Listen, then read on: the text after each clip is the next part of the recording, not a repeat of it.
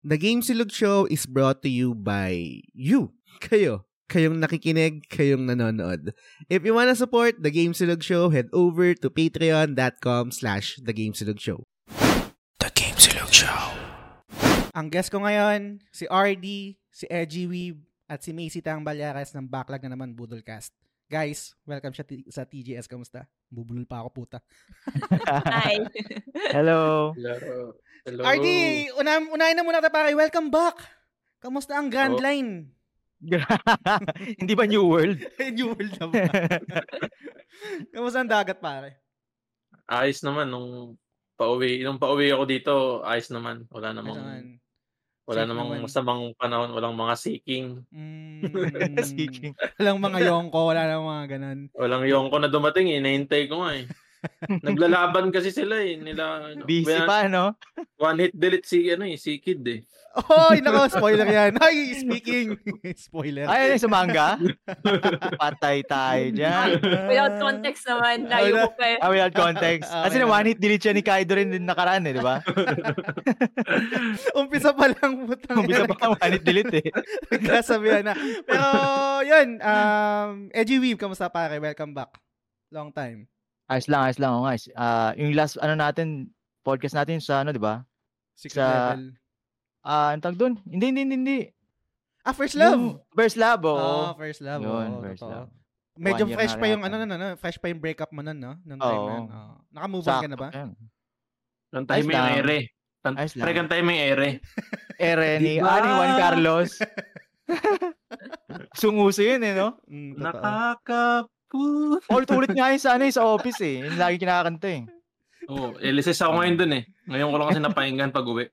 Kahit sa TikTok eh, putang ina, lagi kong naririnig yun. Pero goods, goods naman. I mean, um, anyway, ibang usapan na yun. Ah, Macy, kamusta? Welcome back sa show. Okay naman, ano, kakatapos lang yung sa, yung demo, yung sa Star Ocean, sino, trinay ko kasi. Star Maganda. Ocean?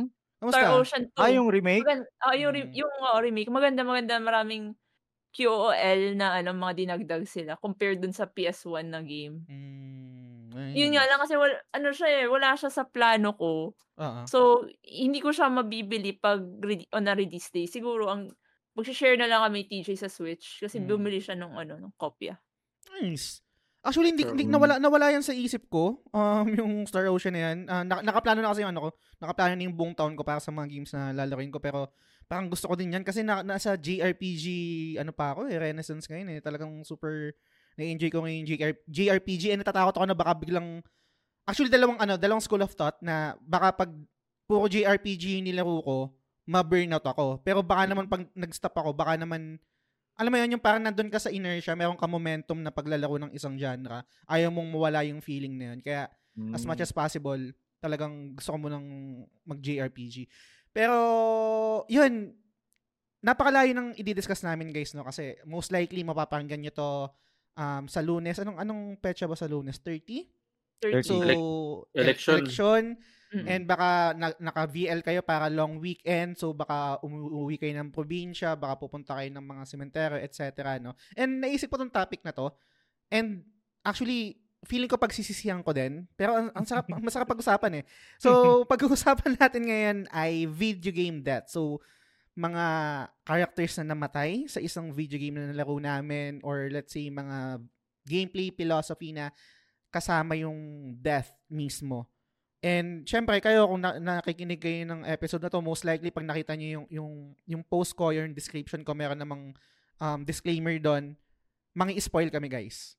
So hindi ko alam kung ano yung mga sasabihin ni Edgy Weeb na spoilers. Hindi ko alam kung ano yung mga spoilers na sasabihin ni RD. Hindi ko alam yung mga spoilers na sasabihin ni, ni Macy. Hindi ko rin alam kung ano yung mga pwede kong masabi na mas spoil rin sila. Pero eto na yung time nyo para stop yung pakikinig kung ayaw kung katulad kayo ng ibang tao na ayaw talaga mas spoil and gustong fresh pag naglalaro ng ng video game. So yun, bago kami mag-deep dive, gusto ko munang i-shoutout yung ating 25 patrons. Maraming maraming salamat sa inyo guys. Kung gusto nyo supportahan yung TGS, pwede kayong pumunta sa patreon.com slash thegamesilog show.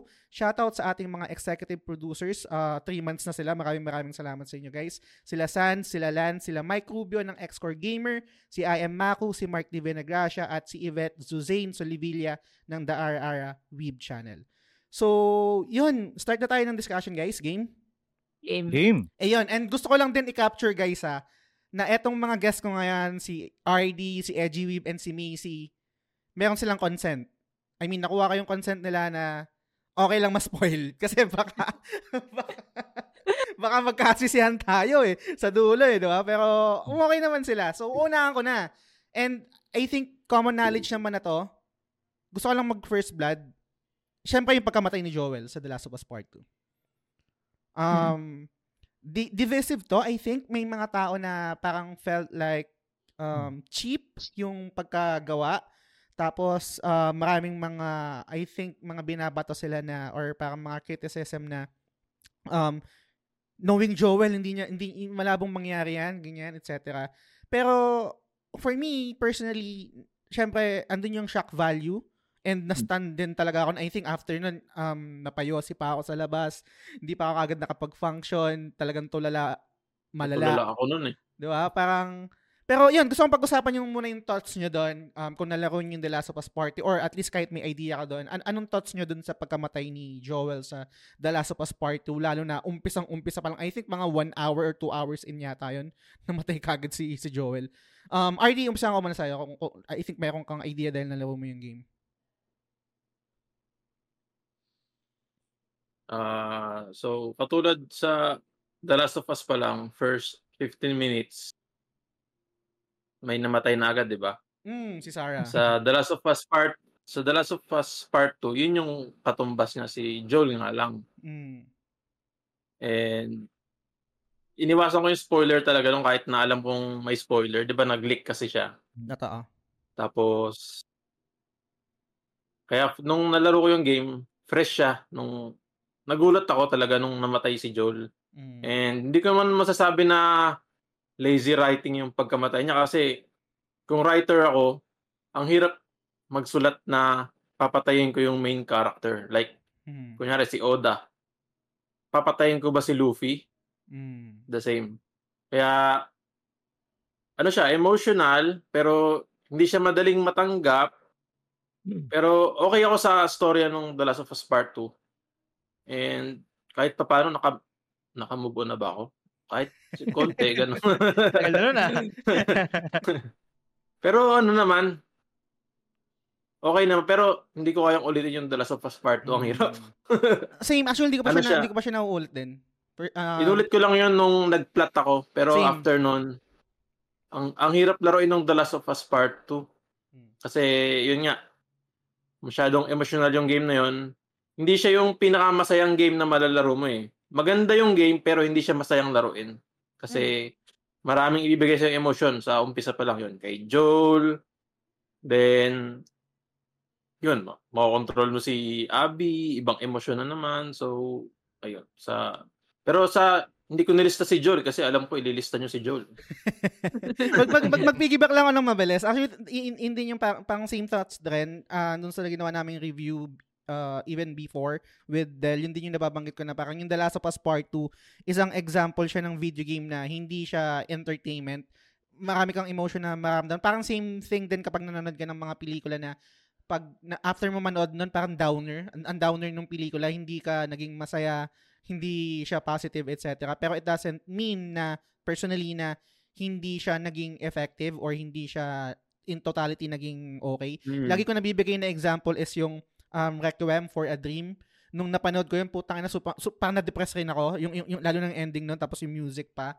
Kung, kung di nyo pa napapanood yun, yung pelikula ng Requiem for a Dream, ang ganda rin nun. Depressing siya, na, super downer, pero hindi mo hindi mo masasabi na parang ang pangit na ito, parang ganun. Sa- Same, same din sa sa The Last of Us Party yung yung pagdating dun sa pakiramdam um after actually kahit yung nilalaro mo yung game eh. So, yan hindi ko sure kung nalaro mo DJ pero most likely baka familiar ka din. Anong thoughts mo naman dun sa pagkamatay ni ano ni, ni Joel? Mm, Dahil doon, di, ako, di ko binili yung ano, Last of Us. Ooh, Yun lang. Hater, hater. Wala eh. Hindi, may ganun talaga. Hanggang ngayon, hindi ko pa nalalaro. Hindi ko pa Mm. nalalaro. Okay lang yan, patag- patagalin mo muna para after 10 years, maganda pa rin yung game pag ano.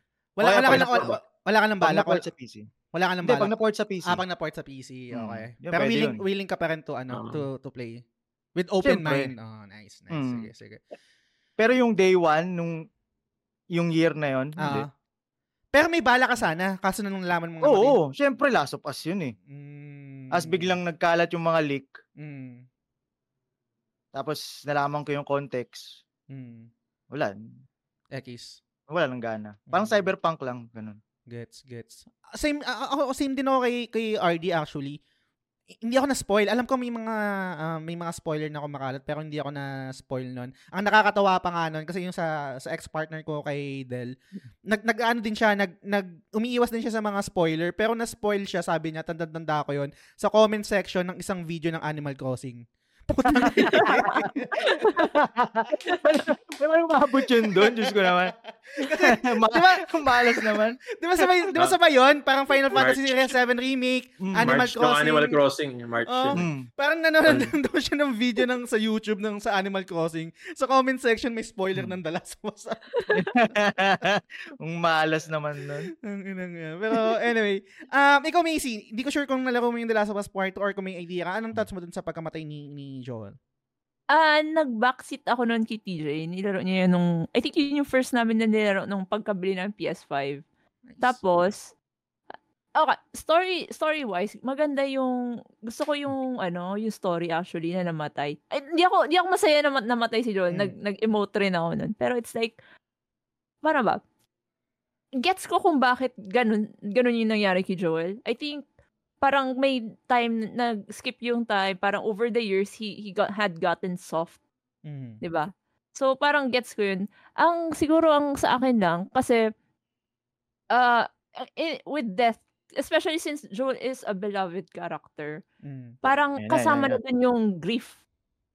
So, ang sa akin naman yung more of the execution lang na Mm. parang yung yung si Ab yung when players have to play as Abby, parang Mm. yung mandatory, yun yung naging problema Mm. kasi kasi nag-grieve ka and then parang fin- parang salt on the wound ang Mm. ang labas na nag-grieve ka sa pagkamatay ni Oo, Joel. Tapos kailangan kong laruin si itong character na to na pumatay kay Joel, parang ang sakit. Tapos pino-force ka pa nung game na parang gustuin si Abby, mayroon pa mga sindo na nag, nag-ano sa aso. Ulul, tang ina mo, kala mo naman magbabago yung pakiramdam ko dyan sa tao na yan. May mga sindo sa na ting nagpipet ng aso. Ano yun? Pinapakita mo na soft si Abby. Pero ano ako doon, Team Abby ako sa huli doon. Holy shit! Bakit naman? FO, hindi joke lang. Hindi, mamaya, mamaya, sabihin ko. ah, sige, sige. Pero, Pero yun, I think dapat ano, siguro ang ginawa nila, sineperate na route nila yung kay Abby. Parang Mm. Parang, isang route Para- na pure Ellie lang, isang route na pure Abby lang para para at least may time yung tao mag-grieve. Kung halimbawa na, medyo nandun na sila na nandun na sila sa acceptance, baka i-try na nila yung Abby route. Tapos makita Mm. nila yung story ni Abby. So mas Parang- ma-appreciate si Abby. Resident Evil 2 ba? Yung may Oh, Leon, tapos Claire, Oo, no? Parang Oo, yun. ganun. scenario Oo. second, no? Oh, gets, Mm-mm. gets. Yun sa... Naalala ko tuloy si, ano, si Sid Buwan. Yung sinabi niya, pinatay niya muna na pinatay si Abby bago niya ituloy yung ano, yung game, no? Hindi na nga niya daw natapos eh. Di ba merong isang scene dun yung tatawid ka sa mataas na ano, parang, ano yun, scaffolding ba yun? Yung Ah, parang nakakalula. Pinahulog ng pinahulog niya daw dun si ano eh, si, si Abby. Kulit eh. Pero yan, mag, mag-piggyback lang din ako kasi nabanggit din to ni Arnel Pableo. Actually, sabi niya, and nabanggit rin ni, ni, ni RD, si Sarah. Sabi ni Arnel Pableo, Sarah, The Last of Us, no need to elaborate. Joel, The Last of Us Part 2. I will really, uh, erase every last one of them. Um, na, napasadahan natin ng mabilis and I think common knowledge naman to sa sa sa video game industry no yung pagkamatay rin ni Sarah isa rin sa mga impactful na Mm. na that sa sa video game no. Ang ang maganda kasi dito, di ko sure kung parang lagi siya na-explain no. Usually kasi kapag magkakaroon ka ng ano, ah, magkakaroon ka ng pake sa isang character, lalo na sa sa video game or let's say sa sa movie, kailangan mo ng time eh, 'di ba? Para ma-in- ma- ma-invest ka doon sa character. Oo. Para pag Kailangan. namatay siya, may may impact. Ang magaling sa pagkakagawa ng Naughty Dog sa The Last of Us Part 1, ang, li- ang iksi lang ng scene na yun, pero parang napamahal ka agad kay kay Sarah. Yung yung wit niya, yung pagiging witty niya, yung pagiging hindi naman naughty pero yung meron siyang mga banters kay kay Joel. Naramdaman mo kagad yung yung relationship nila tapos yung while controlling her, may mak- makikita mo yung isa sa mga parang I think ang strength ng Naughty Dog yung um, environmental storytelling, yung makikita mo yung mga posters doon ni ni Sarah, yung ayos ng ng kwarto niya, etc. Doon sa kaiksing scene na yon or parang playing time sa The Last of Us Part 1, na-invest na ako kay Sarah and eventually nung namatay, may bigat. Unlike sa ibang character na bigla na lang papatayin kasi wala kang pakialam kasi pa, hindi ka invested eh. Mm. Kaya ang, ang, ang, ang ganda ng, ng ang ganda ng part na yun. Bago tayo mag-move on, mayroon ba kayong thoughts doon kay ano kay Sarah sa The Last of Us Part 1? Ikaw muna siguro i- ano, Weeb. Yun siguro yung pinakamagandang execution. Dapat ganun yung nangyari kay Joel eh. May ganong execution yung yung tawag dito. Mamahalin muna natin si Joel sa umpisa, tapos may something na mangyayari, tapos Mm. bigla siyang papatayin ganun dapat. Hindi yung may pag ano lang siya, may sinave lang siyang tao tapos nag-usap-usap sila tapos bang, patay. Mm. Be-build up muna. Tama nga yung sinabi ni ano ni Ate Macy, yung execution talaga dapat yung mahalaga. Ayun yung maganda dun sa ano, pagkamatay ni Sarah. Kasi napamahal tayo kay Sarah, alam natin, kala natin makakaligtas sila ni Joel eh. Mm. Yung pala si Joel lang. Actually, to, to be honest, alam ko na, paano ba to? Parang sa likod ng utak ko, alam ko na may mangyayari. Kasi dun sa post or dun sa parang, um, sk- ano yun sa, ano yun sa case ng ano, ng The Last Iba of Us. yung bata. Oh, iba, yung bata, eh. So parang, 'di ba? Parang magkakaroon ka na ng Diba? idea na iba eh. Hindi siya yung character na 'yon. Pero ang magaling kasi talaga doon is yung invested ka eh. Sa mixing ano na time na 'yon. Ang, ang, ang galing ang, Hmm. yung ang galing ng execution doon sa part na yun. Eh, Ako wala akong ano eh, CD eh. ah, okay, Pirata okay. lang eh. Dinownload ko lang sa PS3 eh. Kaya wala akong ganun eh. Kaya gulat ako eh, putang ina. ano yun? Kaya ganun. Gets, gets. Ikaw, RD, anong thoughts mo doon kay, kay Sarah naman? Kay Sarah. So, nala- unang nalaro ko yung The Last of Us sa PS3 pa. Mm. Ilang beses ko inulit yun. Kasi first 15 minutes pa lang, alam mo na agad kung anong klaseng game eh. Hmm. Kaya, ano siya, very well executed yung do hindi ma, hindi hindi akong masaya na namatay siya pero na set up niya yung storya ng The Last of Us kung, an, kung anong klaseng tao si Joel, kung ba't siya ganon dahil kay Sarah. Mm.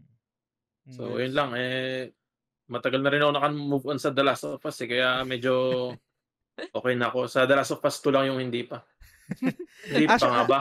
Ah, actually si ano si si Tito Tage ng Backlog na naman Budolcast, isa rin ito sa mga um kinoment niya. Another one is si Sarah Miller sa The Last of Us Part 1. Prologue pa lang ang bigat na nito.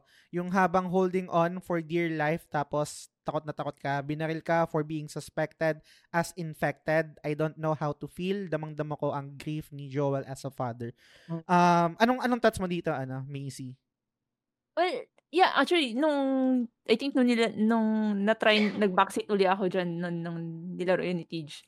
Ano eh, yeah, same, same ano, same kami nun ng ano, nararamdaman ko yung grief nun ni, ni Joel. Especially since na-establish before yung kanilang dynamic. Like, Mm. parang close close sila parang ganun and then you you want them to survive the the shithole na, na, na yung whole chaos at that point and then pero at the back of your mind na alam mong personally sa akin kasi parang it's a zombie game so someone's going to die Mm. and yun since eh sabi ko mo yung yun na nung dumating na yung eh, ano ba yung mga military tapos yun Oo, na military. na, sabi ko, oh shit, parang e- expected na pero it's it's still very painful nung namatay si Sarah.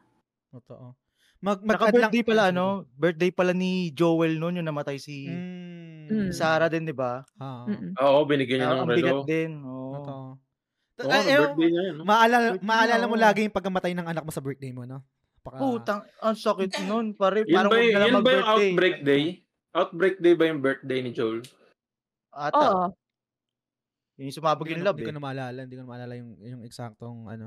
Naalala ko tuloy si Naruto. No, parang birthday niya. Ay, oo, no? yung Ay, ano ng, ng kono ha. Yung sa Ninetales, right? Mm. Diba? Parang, holy shit. In, in, inaala, parang dapat sineselebrate yung buhay mo. Tapos yung buong konohan nag-grief sa pagkasira o pagkamatay ng ibang mga parents nila o pamilya nila. Galing mo doon, Kishimoto. sa part na yan. shout out, shout, shout out. Magdagdag lang ako ng isang detalye rin. Napanood ko rin sa documentary. I think um talagang nag nag uh, nag-click yung scene na yon dahil din sa acting ni Troy Baker. Actually, parang madaming takes pa nga yun. Tsaka, hindi oh. siya yung usual na, oh, hindi! Yung pag may namamatay, hmm. diba yung exaggeration na, ano, na, na acting kapag may namamatay? Diba? tahimik lang. Oh, yung tahimik lang. Share, ramdam mo yung putang hmm. Ang ganda nun. Galing mo din dun, Troy Baker. Shout Napanood ko yung The Making nun. Hmm. Galing, no? Nung, Galing Saka yung ano rin pala, yung pahinga rin, yung after nung pagkamatay ni Tara, tapos yung naglulukmok si Joel, biglang may ano, cut ng scene, tapos bilang gitara lang, 'di ba? Oh, tapos nag-explain yung ano, yung mga sound break. Ang galing, galing uh, noon, parang eh, parang al- alam nila na magi-grip tayo dun eh. Oo. Uh, ang galing, galing noon, galing noon. 20, 20 years later. Hmm. hmm. Best game pa rin yung The Last of Us. The best, the best 'yan. Okay, mag-move on na tayo sa The Last of Us. Batuhan nyo ako ng isang spoiler or parang let's say isang video game death anything goes, anong, kung anong trip nyo, character na namatay, storytelling device, um, gameplay, um, philosophy, etc. Umpisa ko muna sa ano, Edgy Weeb. Ano, yung last scene ng Metal Gear Solid 4. Putang ina. Hindi ko malalaro yan. okay, sige. Okay. Kwento mo. Tapos cut ang scene. Yung ano, ano, yung... Bigyan mo ako ng context. Sige, bigyan mo ako ng context para mag-ano sa akin. Isang movie yun, yung ending nun. Oo, oh, isang movie yun. Oo, oh, kagaya lang kami, ano. ilang minuto, ilang minutong cutscene yun. Di ba nalaro mo na yung Snake Eater? Mas uh, mahaba pa dun. Mas mahaba pa dun. Oo. Almost one hour ata yun. Diyos ko, ayop na yun. Basta kasi in-explain pa eh kung ano yung ano eh. Buti yung walang mga... QTE. Ah, sige, go, go. Ay, yung mga QTE. Buti walang QTE sa cutscene ni Kojima ba? Ah. Kundi may may inis ka lang, di ba? Kasi, oh shit, may, may QTE. Nanonood ako, nag-game mode ako eh. Basta may, ano, may mahabang explanation nun about sa mga past na nangyari kung bakit nagkaroon ng mga chuchukarakas dun sa Metal Gear Solid hmm. World. Tapos si, ang, ano nangyari kasi kay uh, Solid Snake doon, ano siya na-inject siya ng Fox Dye. Yung Fox Dye na yon may specific na genes na tina-target para hindi na tumagal yung buhay nila para hindi na mag ito, yung mga cells nila hindi na mag-regenerate. Mm. Tapos si hmm. Solid Snake kasi clone siya, 'di ba? Clone siya ni Big Boss. Mm. Old, Bali, old Snake na siya dun. Oh, old, old pero snake. ano yung edad niya, hindi siya ganun katanda. Siguro mga oh. sa 30 plus pa lang ata siya. Mukhang pero 16. ano, yung itsura niya, oh yun mukhang 60 na siya dahil dun sa Fox Day na yun. Okay. So, ano, ayun na lang kumalat yung uh, Fox Day na virus pumunta muna siya dun sa libingan ng ni ano ni Naked Snake. Ni ano sa si si Naked si Snake Big sa Boss. ano, si Big Boss sa oh. Metal Gear Solid 3. Si Naked Snake Tapo, ay si Big si The Boss, si Big Boss. Big Boss. Si Big Boss sa si Big Snake Eater. Yung babae? Si Solid Snake. Hindi. Hindi, hindi. Yung kinokontrol mo. Ah, yung kinokontrol mo. Yung kinokontrol mo. Mm. Yun, yun si, si Naked Snake. Si Solid Snake, clone yun ni Big ni, mm. ni Snake sa Snake Eater. Mm. Ah, okay. Marami clone-clone na doon. Okay. Bali, ang bida sa ano, MGS3, si Naked Snake yung kinokontrol mo dun sa 3, tapos 5, tapos yung sa Peace Walker. Tapos sa 1, si, si Solid Snake na yun. may, Pre, parang, may, may, may, may question ako.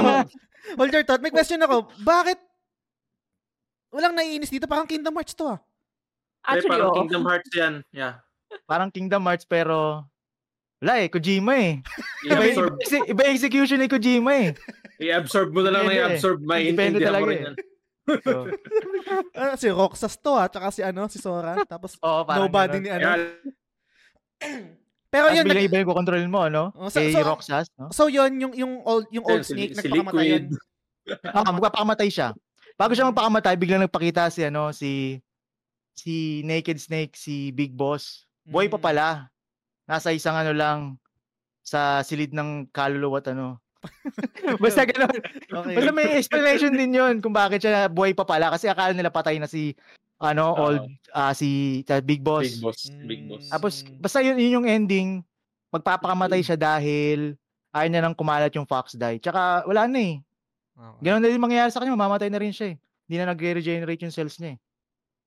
Gets, gets. Tapos ang maganda kasi sa execution yun, pinakita lang ng pagpa may baril siya sa bunganga tapos wala na, cut lang ng scene. As end credits na? End credits na. Hmm. Nice. Sa movie. Sa Macy. movie na ending. May thoughts ka ba Hmm. dun? May, Sa- may, nalaro mo ba yun yung ano? Or nalaro ni TJ? Ay, hindi, hindi. Hindi pa namin Hindi. naggagal. Ano lang, si- na-expose ang konti sa 3 sa Hmm. yung Snake Eater. Ah, pero ah, pero na, na, ang nataon lang kasi yung pinsan ko nung bumisita ako sa Manila. Ang nandun na sila sa ano yung alab, I think final na yun eh, final boss na yun. So, doon ako na-expose pero hindi ako familiar pa. Hmm. Okay lang, feeling ko, ano, eh, since medyo convoluted rin yung story, hindi naman, Oo. parang im- na-immune ako sa spoiler. Totoo. Mal- malabo rin maalala niyo yun, Diyos ko. Totoo. Pero mag-piggyback Oo. na ako. Nabanggit nasa Metal Gear na tayo. Actually, nasa listahan ko si Hmm. ano. Si, ano pa ito? Si The Boss ba yan? Pangalan na? Boss. The boss. Ah. Si Ah, Boss. Yung, yung Yeah, babae. yeah, yeah. Sa boss. So, Nasa listahan ko rin yan. Actually, meron akong, dun sa pinapakinggan ko na podcast, I'm not sure kung mag-agree kayo, lalo na kayong mga nalaro, nalaro nyo yung, yung Metal Gear, no? Parang, da, mali daw yung ginawa ko. Mali, actually, mali daw yung ginawa ko. Dapat daw hindi ako naglaro ng Snake Eater. Kumbaga, dapat mas naglaro, mag, nag-start, nag, yung laro ko daw dapat is yung order ng release. Kasi parang yun yung, let's say, kumari yun yung intended ni, ni Kojima. Kumbaga parang mas may effect kapag nag-start ako dun sa Metal Ah. Gear Solid, tapos biglang Mhm. 2 and then Snake Eater. Ang nangyari kasi sa akin, parang nag-start ako dun sa sa, The sa best. prequel? Prequel ba? Tama ba? The prequel best. ba? Or Pinakauna. pinaka- Pinakauna. pinakauna. So, yun. Pero super meaningful din. Ang, ang ganda rin ng ano, story-wise, wala akong masasabi. Ang galing ni, ni Kojima doon. Talagang naiyak din ako doon sa, sa ending. Lalo na syempre yung, yung music na incorporated din sa, sa scene na yun. Um, super solid. Ik- ikaw, RD, anong thoughts mo doon? Sa MGS. So, Hmm. nalaro ko na rin yan. So, kaya alam ko yung sinasabi ni ni Edgy Weeb. Kaya, hindi na ako magdi-deep dive sa MGS kasi may masyadong magulo eh. Mm. Baka maging kulang pa yung 2 hours dito. Kaya, pero ang sa MGS, ang nagtatak sa akin talaga si Boss eh. Ano, sa Snake Eater. Okay. Kasi si Boss yung naging dahilan kung anong nangyari sa ano sa buong Metal Gear. Si Boss Mm. kung bakit kung bakit naging villain si Big Boss. Mm. Yan, tapos ayun na basta kung anong nangyari sa buong Metal Gear. Tas yun lang, hindi ko na papahabain. Tas yung ano pala, yung 4, Metal Gear Solid 4, ending yun ng buong Metal Gear. Mm. Siya yung pinaka-last. Kaya nung namatay si si ano si Solid Snake yun. Ending siya ng Metal Gear. Ewan ko kung masusundan pa. Ah, yung ano pala kay Raiden, yung Revengeance. Pero wala na eh, parang ano na yun eh. Parang Spin-off iba na na, lang yun eh. iba na kasi. Kay yun. Raiden yun. Kaya, oh, wala na si Snake. eh, Kaya yun. So ibig sabihin yung ano, yung Metal Gear 5 Phantom Pain, hindi hindi hindi yun yung last story wise. Ano yun? Ako po, baka ma-spoil ka. Okay lang. Kasunod yun. So, e- explain ko lang na mabilis yung ano, no, chronology. Ah, Snake Kingdom, Eater. Kingdom Hearts 1.5. Okay. Snake. Eater. Ano ba yun? Peace Metal Walker. Gear. Metal Gear. Ah, Peace Walker ba yun? Peace Walker, Peace Walker muna. Peace Walker. Hindi, may Metal Gear pa, tsaka Metal Gear 2 eh, yung luma. Ay sa SNES, ay Hmm. sa NES. Okay. Oo. Tapos, Ground Zeroes, Phantom Hmm. Pain, ah, ano ba yun? Metal Gear Solid, tapos yung 2, then 4, kung tama man yun. Mm. Medyo Four magulo. pinaka- Four, basta 4 yung last. Kaya, basta may, mahaba talaga yung, parang Kingdom Hearts yan, magka-level sila ng kaguluhan. May nalaro yata ako GBA pero hindi ko talaga naintindihan yung kwento. Parang nakita ko lang yung Metal Gear. Ay, parang yung nilalaro ng pinsan ko. Tapos, may Metal Gear sa pangalan. May, Game Boy, meron ba Metal Gear? I think Game Boy yun. I think pinort nila from dun sa yung SNES. SNES. Parang ganun, oo. Okay. Pinort nila. Tapos, pero, hindi, alam ko lang kasi parang nagsisneak. So, ang nagigets ko yung gameplay, nakatago sa box. Yung mga ganyan. Mm. So, pero hindi ko ma-absorb yung story kasi feeling ko may mga kulang akong pieces dun sa story niya kung anong ganap. Hindi mo talaga ma-absorb yun sa ganun. Hirap talaga yan. Mm. Investment yun. Kingdom Ako- Hearts talaga siya, no? Kung, kung, kung, kung, Mm. kung yung, parang pang weeb lang talaga tong Kingdom Hearts, no? Pero kung, kung gusto mo yung matured ka, Metal Gear. Metal Gear. oo. Ah, oh, west, west, western yung Metal Gear, Mm. Japanese yung Kingdom Hearts. Yeah, yeah. Kasi naalala ko sa Kingdom Hearts, putang inang yan, para maintindihan yung story, meron din important lore na, yung, yung sa mobile game nila. Alam niyo yun? Meron pa mobile game? Oh, may mobile Yeah, game meron, yun. Yung meron. King, ano, Kingdom's Key. Ano yun? King, X. Eh. Anyway, basta, kaya ano na yan. Ah, long live, ano, long live Nomura. Um, The Auteur. the, the ina. okay. Um, RD, batuhan mo ako ng isang ano, isang Ah, impactful or anything goes kung anong okay. trip mo na ano. So, na ito yung medyo recent sa memory ko. Si si Arit, mamaya ako nababanggitin yun. Okay. Sa, well, may naglaro na ba sa inyo ng ano, Plague Tale? Ay, hindi ko nalaro to. Plague Tale. Hindi pa. Hindi, hindi, hindi pa. Ayun, very good. Spoiler to. Sige, go. so, sa Plague Tale, control mo si Amisha, yung babae. Kasama mo yung kapatid, si Hugo. Tapos, hindi ko na masyadong maalala yung mga jargons dun eh. Mga, parang macula. Parang may virus yung kapatid niya. Okay. Then, yung virus na yon yun yung nagsasama ng mga daga. Di ba? Kasi may daga-daga doon sa Plague Tale eh. Hmm. Kaya nasisiyan, ano, maraming nasisirang lugar dahil sa kapatid niya. Okay. Tapos Oh. yung Pl- Plague Tale Innocence tsaka Plague Tale Requie- Requiem, Hmm. si Amisha, ang ginagawa lang niya, i-save yung kapatid niya, hanapan ng cure, Hmm. para lang ano, para ayaw niya i-sacrifice yung kapatid niya kasi syempre kapatid niya yun, eh, mahal niya yun. Ah. Tapos maraming, kahit na yung kapatid niya, ayaw niya na kasi maraming nadadamay sa ano niya, yung yung macula nga, yung parang virus niya sa mga, yung na-control niya yung daga. Ah. Gusto, gusto pa rin ng kapatid niya, si Amisha, iligtas siya. Okay. Tapos, yung ending ng Requiem, yung, alam ko ngayon, la- last year, last year yung last, Hmm. Plague Tale Requiem. So, nagdesisyon na si Amisha na i-sacrifice si, ano, si, si Hugo. Hmm. So, pinatay niya, siya mismo yung pumatay. ah, siya mismo yung Hugo pamatay. Sa ending. Kasi, Mhm. ano na, hindi na makontrol eh. Anong way ng pagpatay? I think magmamatter yun eh. Kung ano. Oo. kung paano eh. Alam mo, basta parang, nal- nalimutan ko na.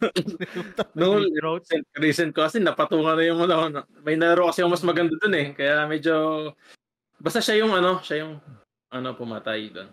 Kay Na- Hugo. Nabanggit Pero ko dati ano- ni, ni DP1, parang sinasuggest niya rin to, nare-recommend niya maganda nga daw yan.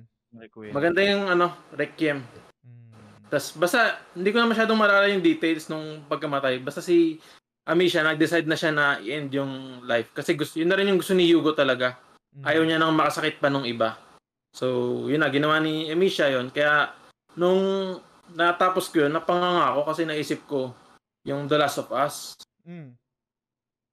Ano siya, di ba si Joel hindi niya sinacrifice si Ellie. Hmm. para sa buong mundo. Hmm. Si, Am- si Amisha, sinacrifice niya yung kapatid niya para sa buong mundo. So, parang antithesis siya nung The Last of Us ba yung Tale. Oh. Para sa akin lang naman ah. Hmm. Kaya medyo na shock ako nun. Kaya ang ganda nung Plague Tale. Ano siya yung GOTY na ano, nominee siya last year. Kaya deserve naman. Pero ano yun, stealth stealth game siya. Ay, Kaya medyo ko. Naku po, naku po.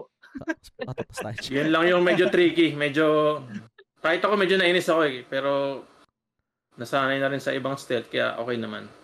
So, Yes. ayun lang. Yung death ni Hugo sa ending ng uh, A Plague Tale Requiem. Mag magdidibs na ako dito pare, magpipiggyback na ako kasi related yung babanggitin ko dun sa nabanggit mo na pagkamatay no na ah, anti antithesis siya ng ginawa ni Joel etong etong sa Plague Tale sinacrifice Mm. niya yung kapatid niya si Joel hindi 'di ba I think ah, na, na parang ano na to parang um eto na talaga yung nangyayari palagi sa mundo ng Spider-Man right Kumbaga, Mm. expected mo na to eh. Pero tang ina nagki-click pa rin eh. Ang, ang tinutukoy ko is Oo. yung, yung kay Aunt May ng Ah. Spider-Man. Ah, oo. Kasi Ah, di ba yan. parang same same din yun, di ba? Na parang, pipiliin mo Oh, Kung si hindi niya Aunt May- binigay yung cure. Oo. Cure ba? yun? Cure? Oo, yun. Hmm. Or parang iligtas mo yung, yung, yung mas marami, right? Oo. Oo. Tapos biglang yung parang gamit na gamit na to pero tangina kasi nag-work pa rin so okay lang sa akin eh yung, yung, yung sabi ni Aunt May na tanggalin mo yung mask mo Ay, oo. di ba al- matagal ko nang alam na ikaw yan Umi- Peter parang Umi- ganyan umiiyak ako nun nung namatay si Oo. Ah, Oo rin. eh.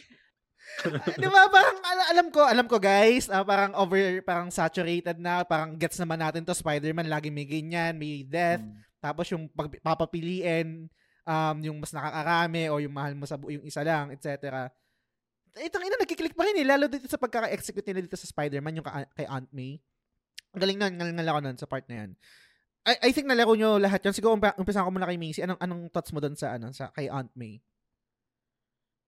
Kasi gusto kong, I mean, parang gusto kong mab- mabuhay si Aunt May, pero at the same, Same. time, kasi, di ba, nung, eh, espe- especially nung she started coughing, so ko, oh no, nakuha niya. Pero I was hoping, alam kong, it- it's possible at some point na pwedeng baka kailangan i-sacrifice si Peter. Para kasing, pag gano'n na parang may death flag ka na eh. Mm. Pero sabi at the same time parang tumutulong pa rin siya dun sa mga ano sa mga tao. And parang eh, eh, siguro ang ang effective nito, kaya effective pa rin kahit napaka gamit na gamit na yung ganun na trope is that nai-endear tayo dun sa character. And Yes. even if alam natin na mag- mamamatay sila, may parang signs na mamamatay tong character to, ayaw natin mamatay. So parang nasa in denial stage tayo. Totoo. Ikaw, Edgy Weeb, na- nalaro mo ba to? Spider-Man? Oh, natapos ko rin yan. Anong Oh, thoughts mo doon ano din ako dyan, na luha din ako dyan sa ano. Kasi, lalo na yung sinabi niya na take off your mask. Mm. Oh my God. Oo, ang, big, ang bigat nung kasi, yung sabihin, alam na niya. Tapos, lagi pa, lagi pa tayo tumatambay dun sa center nila, di ba? Yung sa, ano, sa support group nila dun sa may, ano, shelter. Oo. Kaya, anong balik tayo ng balik doon? Siyempre, ma, ma- ano tayo, ma, tag ito, magiging close tayo kay Aunt May. Mm. Tapos yung pala, alam na pala niya na tayo na si Spider-Man. Tapos yung sinabi niya yun, ayun, putya. Tapos biglang iyak-iyak si ano si Spider-Man. Galing ng pagka-acting din doon ni ano eh. Yung Iyak-iyak din ako eh. Yuri, Yuri, Yuri. Lowenthal. Mm. Oo. Yuri Lowenthal. Galing, galing Oo, nun. Galing ng part. Tapos niya. pinalitan, pinalitan yung mukha. Ano kayang expression? ano kayang expression natin pag nalaro natin yung remaster? Pinalitan kasi yung tsura eh. Tangina eh. Naging kamukha ni ano. Ay, ay, ako na. Anyway. Pumogi. Ah. Pumogi ba? Pumogi ba? Mogi, men. Oo, parang Wow. ano, hindi, parang hindi naging, parang naging ano subdivision guy. Parang naging, dating ta- Tambay sa dating, taga, poblasyon, no? Oo. dating taga-kanto na punta sa subdivision. parang dating laking electric fan maging naging, naging laking aircon na. Anyway, ah proceed tayo sa ano kay kay Macy naman. Ikaw naman magbato ng ano Macy ng isang eh, anything goes kung anong trip mo, kung namatay na character or Mm-mm. event, etc. Ah, na, na, na, may nakalaro na ba sa inyo ng Mass Effect 2? Ako. Ako hindi. ko na. yan. Hindi ko pa nalaro. Mm, yung suicide mission sa Mass Effect 2. Ah, familiar ako diyan pero hindi ko pa nalak sige go. So, basically kasi, uh, ito kasi yung, well, generally kasi itong sa game na to, ang main goal is yung suicide mission. So, may kailangan kayong pasabugin na collector base kasi nagkikidnap yung mga, quote-unquote, yung mga collectors doon ng, ng mga tao. So, parang kailangan pasabugin yon and ano. Pero eh, sabi nga, kasi yung you have to pass through this relay na very dangerous.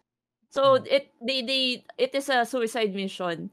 Um, you, you have ano, dun sa entire game, kailangan nyo mag-prepare. So, you have to do yung, for everyone to survive, kailangan mong gawin yung mga loyalty missions, Mm. Mm. um, kailangan mong i-upgrade yung ships mo, and dapat, ah ano yun, if, if you even want to survive, pati yung mga um, crewmates mo na nakidnap, kailangan mong pumunta agad once na mangyari yung event na nakidnap sila. And then, Mm. pagpasok mo dun sa Omega 4 Relay, um, ano, edi syempre, yun na, may mga magbo-bombard sa yung mga lasers and whatnot na if hindi upgraded yung ship mo, may mga at least dalawa yatang mamamatay sa team mo. Mm. Then on Yikes. top of Oo. on top of that, um bale pag land nyo dun sa base, bale may mga ano parts dun na kailangan mag-decide sinong naka-assign na mag-hack dito sa part na to, who's going to lead team B, mga ganyan. Mm. If you make the wrong decisions, they will die. Ooh. Oo. Oh, tapos tapos pag um may ano pa yan eh, yung last part na depende rin dun sa kung sino i- isama mo dun sa final fight. Parang if yung mga natirang ah ano yan, yung mga natirang squad mates mo yata, ano, ma- mga hindi mga tanke, mga mahihina, is pwede Okay. rin sila mamatay. Basta, basta ma- a, a lot of things could go wrong talaga. At to the point na kung hindi ka talaga gumawa ng loyalty missions, upgrades, etc., wrong decisions after Mm. another, um, lahat sila mamatay, and then pagtakas mo, mamatay ka rin. And then hindi mo may... and hindi mo i-import yung save na yon sa Mass Effect 3. Parang ganon. Ah, ano eh. Kaya pala Galing, best ah. game of all time yan, no? Galing ah. Mass Effect 2. Pero pero may route Galing. na masisave mo lahat. Meron namang ganun. Oo, meron. Dua- pero have, doable. doable siya. Nagawa ko siya. Nice. Pero, ano siya, you have to, may specific order ka nang dapat Ah, na may guide. gawin. May Oo. guide. Na, nag-guide ka nun. Nag-guide daw na may namatay. I think may, yung part na half the crew namatay, nangyari yun sa akin kasi hindi ako nun nag-guide. Jesus. Mm. Yun yung napagod ako sa Mass Effect dun eh. Kasi ano, micromanaging. Mm. Yung mga choices, choices ba. Mm-mm. Pero, tanda ko dyan sa Mass Effect 2, isa lang yung reason kung bakit ko nilaro yun. Bakit? ano, gusto ko lang makita yung sexy ni Miranda.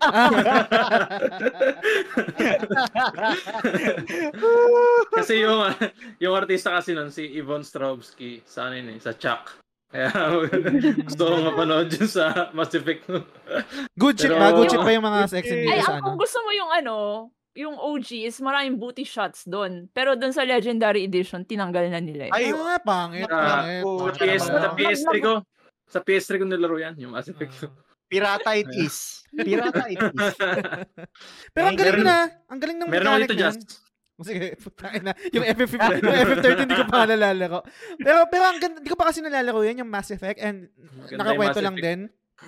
ang ganda nun, no? Ganong, nung, ganong mechanic. Pero feeling ko, I'm not sure ngayon na, parang feeling ko atake na ako ng anxiety doon. Yung parang feeling na hindi mo masasave lahat. May mamamatay ka na character. Anything can go wrong.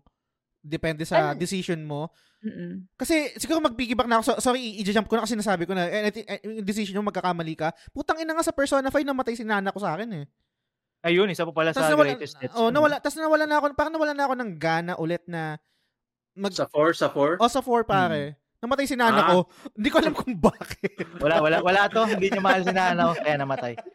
si nana ko, Mahina. si nana ko pa naman yung parang isa sa mga super lovable na character na parang pag-iisipin mo, maaga siyang, na, parang siya na-force na mag-matured kasi, di ba, parang Hmm. namatay yung, Walang ano, nanay. Walang nanay, nanay. niya, 'di ba? Tapos ang mag-isa lang siya palagi sa bahay kung hindi ka pa dumating doon. 'Di ba? Kasi yung tatay niya naman laging na, police, 'di ba? Or May detective, trabaho may lagi, trabaho. Eh, talagang typical na solo lang sa bahay. Tapos ikaw yung naging parang unichan niya. Tapos, 'di ba, may mga social link kayo, etc. Basta Punta ka kasi ng punta, Tapos namatay sa Puro akin. ba- pambababae kasi ang ginawa. Ayan. punta, punta ka kasi ng punta sa hospital eh. Tatrabaho ka sa gabi. Ay, ang- gusto ko yun, yung character na yun. Yung parang, Simp na simp. yung, Yung una, nurse, yung una yung nurse. nakakatakot. Parang Oo. una nakakatakot siya. Pero parang, mm, may something. Mm. May isa, akala mo may ano, no? may konting spice yung nurse eh. Oo. Pero, correct me if I'm wrong nga, kung tama yung memory ko, unknown yung kinamatay ni nana ko, di ba? Oo. Di ba? Ano? ba? Parang natrap lang, nat, parang natrap lang siya dun sa mun, sa alternate Sa, world. oh, alternate Tapos paglabas niya, yun na yun. Parang hindi Ano? sinabi kung anong illness niya, kung pinatay siya, etc. Di ba? Parang, Mm. so, so, so- sorry, nag-piggyback ako, ano, um, Macy, no? Kasi parang naalala ko kagad yun, yung lalo na sa mga wrong decision. I think wrong decision rin yun, right? Kung bakit namatay si nana ko dun sa game, gameplay ko, sa playthrough ko. Tama ba? Oo naman. Ikaw yun. Oo. It's all on you. Kami hindi namin Oo. niyayaan patayin yun. eh. Chicks, chicks yung inuuna Baby mo yun eh.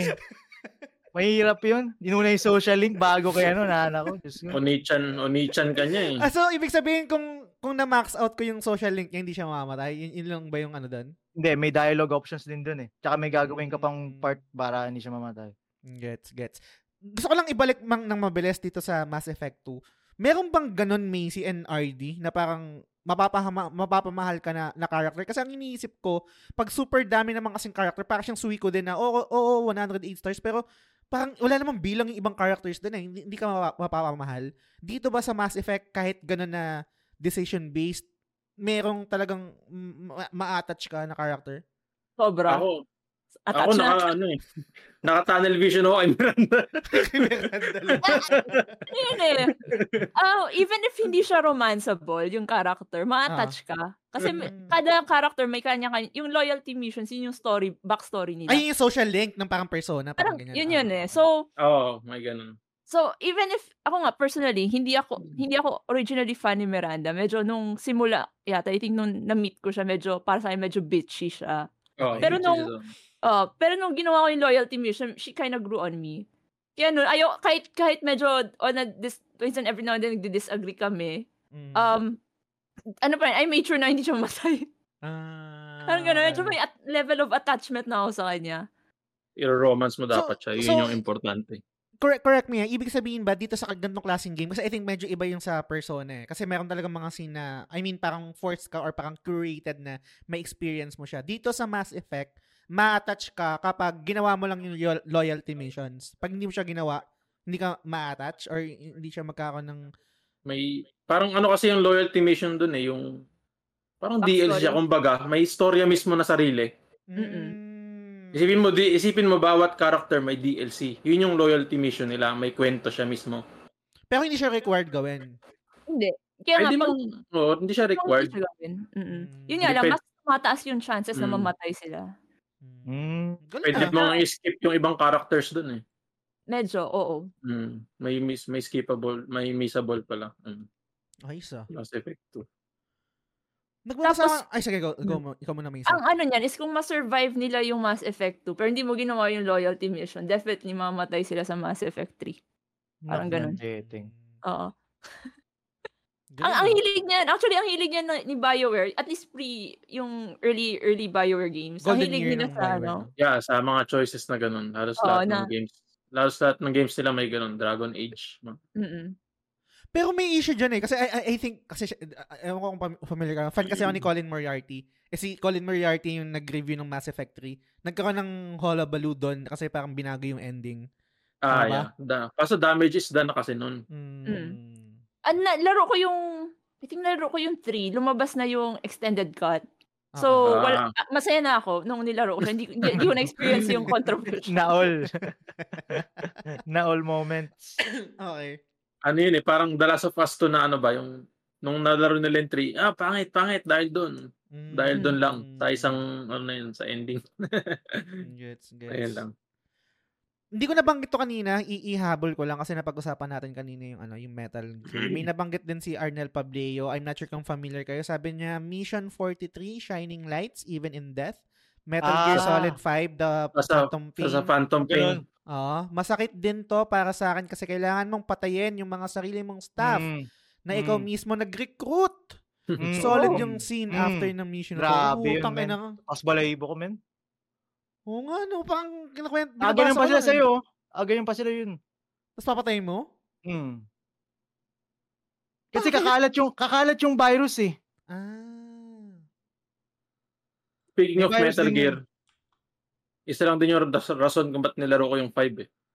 Bakit? Dahil kay Quiet. Sim, Sim Silog Show. Simsilog. Kasi may ano siya, may mga, hindi naman nude scene siguro yun. Pero, halos nude naman siya. Ah, pampano lang, no? Pero may explanation din yun. Pero maganda- siya nude. Tawa may. Pero, Mm, yung maganda doon. pero maganda yung 5 ah. Maganda yung 5. Ang ganda yun. Yung, okay, last na. Yung explanation kung bakit siya nude, yun din ba yung explanation kung bakit si sa One Piece yung nakapandamit siya na baby? Parang ganong level ng explanation kung bakit ganun siya. Kilala niyo yun, yung character na yan? Si Yung ano, Bonnie. Si oh. Bonnie. Hindi, yung yung dahil yung asawa, Ah, yung asawa niya Kay Dolph- parang oh, kay Dolph Flamingo na part Oo. na, na arc. Di ba merong character doon na lagi nakadamit na oo, pang-baby. yung, oo, oo. So may ganong explanation si Quiet kung bakit siya laging meron. Hmm. Scientific nga lang. Oo. Ah, Umi, scientific. Umiinom siya sa balat, di ba? Mm. Hmm. Parang photosynthesis yung nabubuhay siya, parang halaman. Para siyang Ah. alam yung Nag-a-absorb. human halaman. Nag-absorb siya ng sunlight. Ganun. Kaya lagi siya nakaubad. Kasi mamamatay Kaya siya pag ba- wala eh. bawal siya nung bawal siya magdamit, hindi siya makahinga. Mm. Naisip pa ni Kojima yun. Eh. Otor, otor, otor. Wala eh, otor eh. okay. Nagkakasa lang din ako ng comment dito. Comment naman to ni Luigi Tumulak. I'm not sure kung may nakalaro sa inyo na to o kung familiar kayo. Hindi kasi ako PC gamer. Nalaro ko lang to multiplayer, StarCraft. Um, sabi ni Luigi Tumulak, pina, pinakamasakit until now for me is Zeratul's death sa StarCraft 2. Grabe, until now, pag napanood ko yung clip, napapahiwa pa rin ako ng sibuyas before he died. Nag My Life of My Life for uh, sorry hindi ko ibubutcher ko yung My pronunciation. Oh, may life for Ayur pa siya. To think banished yung mga Dark Templar sa Ayur and sa Shakuras na lang yung home nila. Branded pa siya as traitor pero he still willingly gave his life for Ayur. Grabe yung scene na yun. And Taru Zeratul. Wala akong naintindihan pare pero respect. same, Hindi ko same. na, alam ko lang hindi ko yung nalaro yung StarCraft, pre. Pero alam ko yung StarCraft. Hindi ko nalaro. Oh, alam ko lang yung ano yung yung multiplayer yung must construct Hmm. additional pylons, yung mga ganyan. Oh, yeah. Ca- Carrier Dodge as the around. minerals. Yung mga ganyan, no? Pero yung yung campaign hindi ko nalaro yun, hindi ko na hindi ko na ano yung, I think na try ko lang yung kay Kerry, si Kerrigan lang yung kilala ko.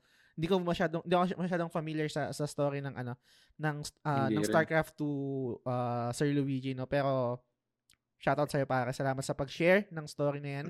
Um Mag-proceed ako dito sa isang ano din, isang comment din. Um, si Arnel Pablo, marami siyang ambag eh. Basahin ko na rin dito. Uh, I'm not sure kung isa siya sa mga nasa list nyo. Kung nasa list nyo siya, pwede kayo mag-piggyback. Si Horse Kun daw ng Ghost of Tsushima. Ah, Ay, sabi niya oo. dito. Oo. Ah, Si Awi. Awi Kun. Wait, Ah, ano pangalan? si Sora, si Sora Yomi. Sabi niya dito. Um, Ghost of Tsushima, parang generally naman kapag may ah, animal companion sa isang game or palabas, then namatay eh talagang nakakalungkot, Hachiko feels. Kasi i- iba yung presentation ng Sucker Punch. Ang bigat, tinigil ko muna yung game nun para lang makarecover ako emotionally.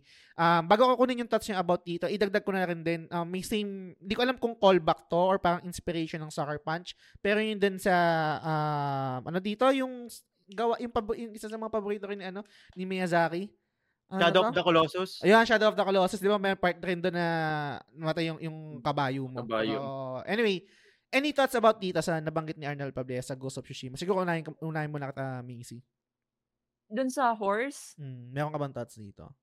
I mean, nakaka-miss siya to be honest kasi yung pag well, pinapanood ko nun si TJ and then I think si Nobu yata yun. Tama ba yung pangalan? Nobu yung pangalan. ng Ah. horse niya. Hmm. Oo. Tapos, ano, parang, parang you're a good horse, Nobu. Parang nakaka-miss yung marinig.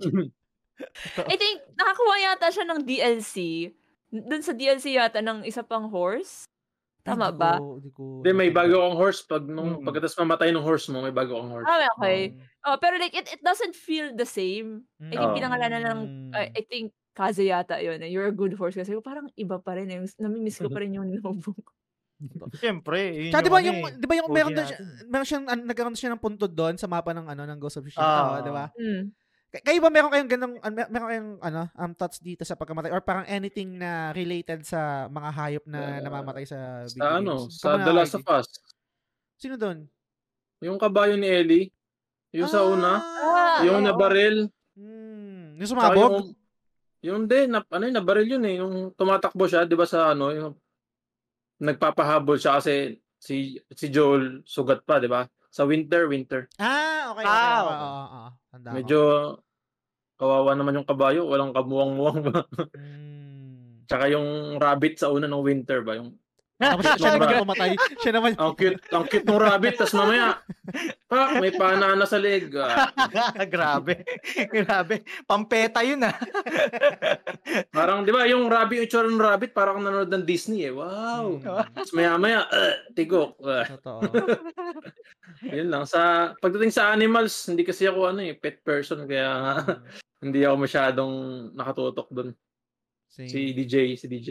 Ikaw, DJ. Sa akin ano, hindi animal siguro yung pinaka-latest ko na ano, yung sa Stray, yung kay B12. Ah, oo. yung companion mo. Oo. Ang malapit pa nun, pag hindi ka, hindi ka, hindi mo ginalaw yung controller, hindi alis yung pusa doon. Mm. Ba? Nakatambay lang talaga siya doon. Tatabi lang niya. si- Kasi akala niya buhay pa si B12 eh. Totoo. Hintayin niya gumalaw. Eh, kailangan pala ikaw yung gumalaw para mag-move forward yung story. Mm. Yun, so yun sa pinakamatitinding no? ano rin. That's sa video game. Hindi ko na ano yun, ah, hindi ko na lista yun, pero oo nga, nung binanggit mo na naalala ko yun. Actually, Mm. kung, kung, kung gantong usapan, say, yung mga um, animals, no, siguro, minsan nalulungkot din ako pag pumapatay ako ng puki-puki sa Monster Hunter. Dahil papatayin kay pa, no?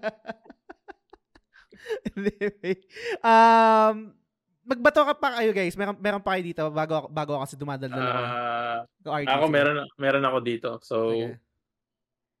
meron ba ditong ano naglalaro ng Yakuza? Ako hindi. Ah. eh. Hindi pa. Oo. Ah, wala. good si DJ. Nalaro mo na pre yung ano, yung Yakuza Zero, no? Mm.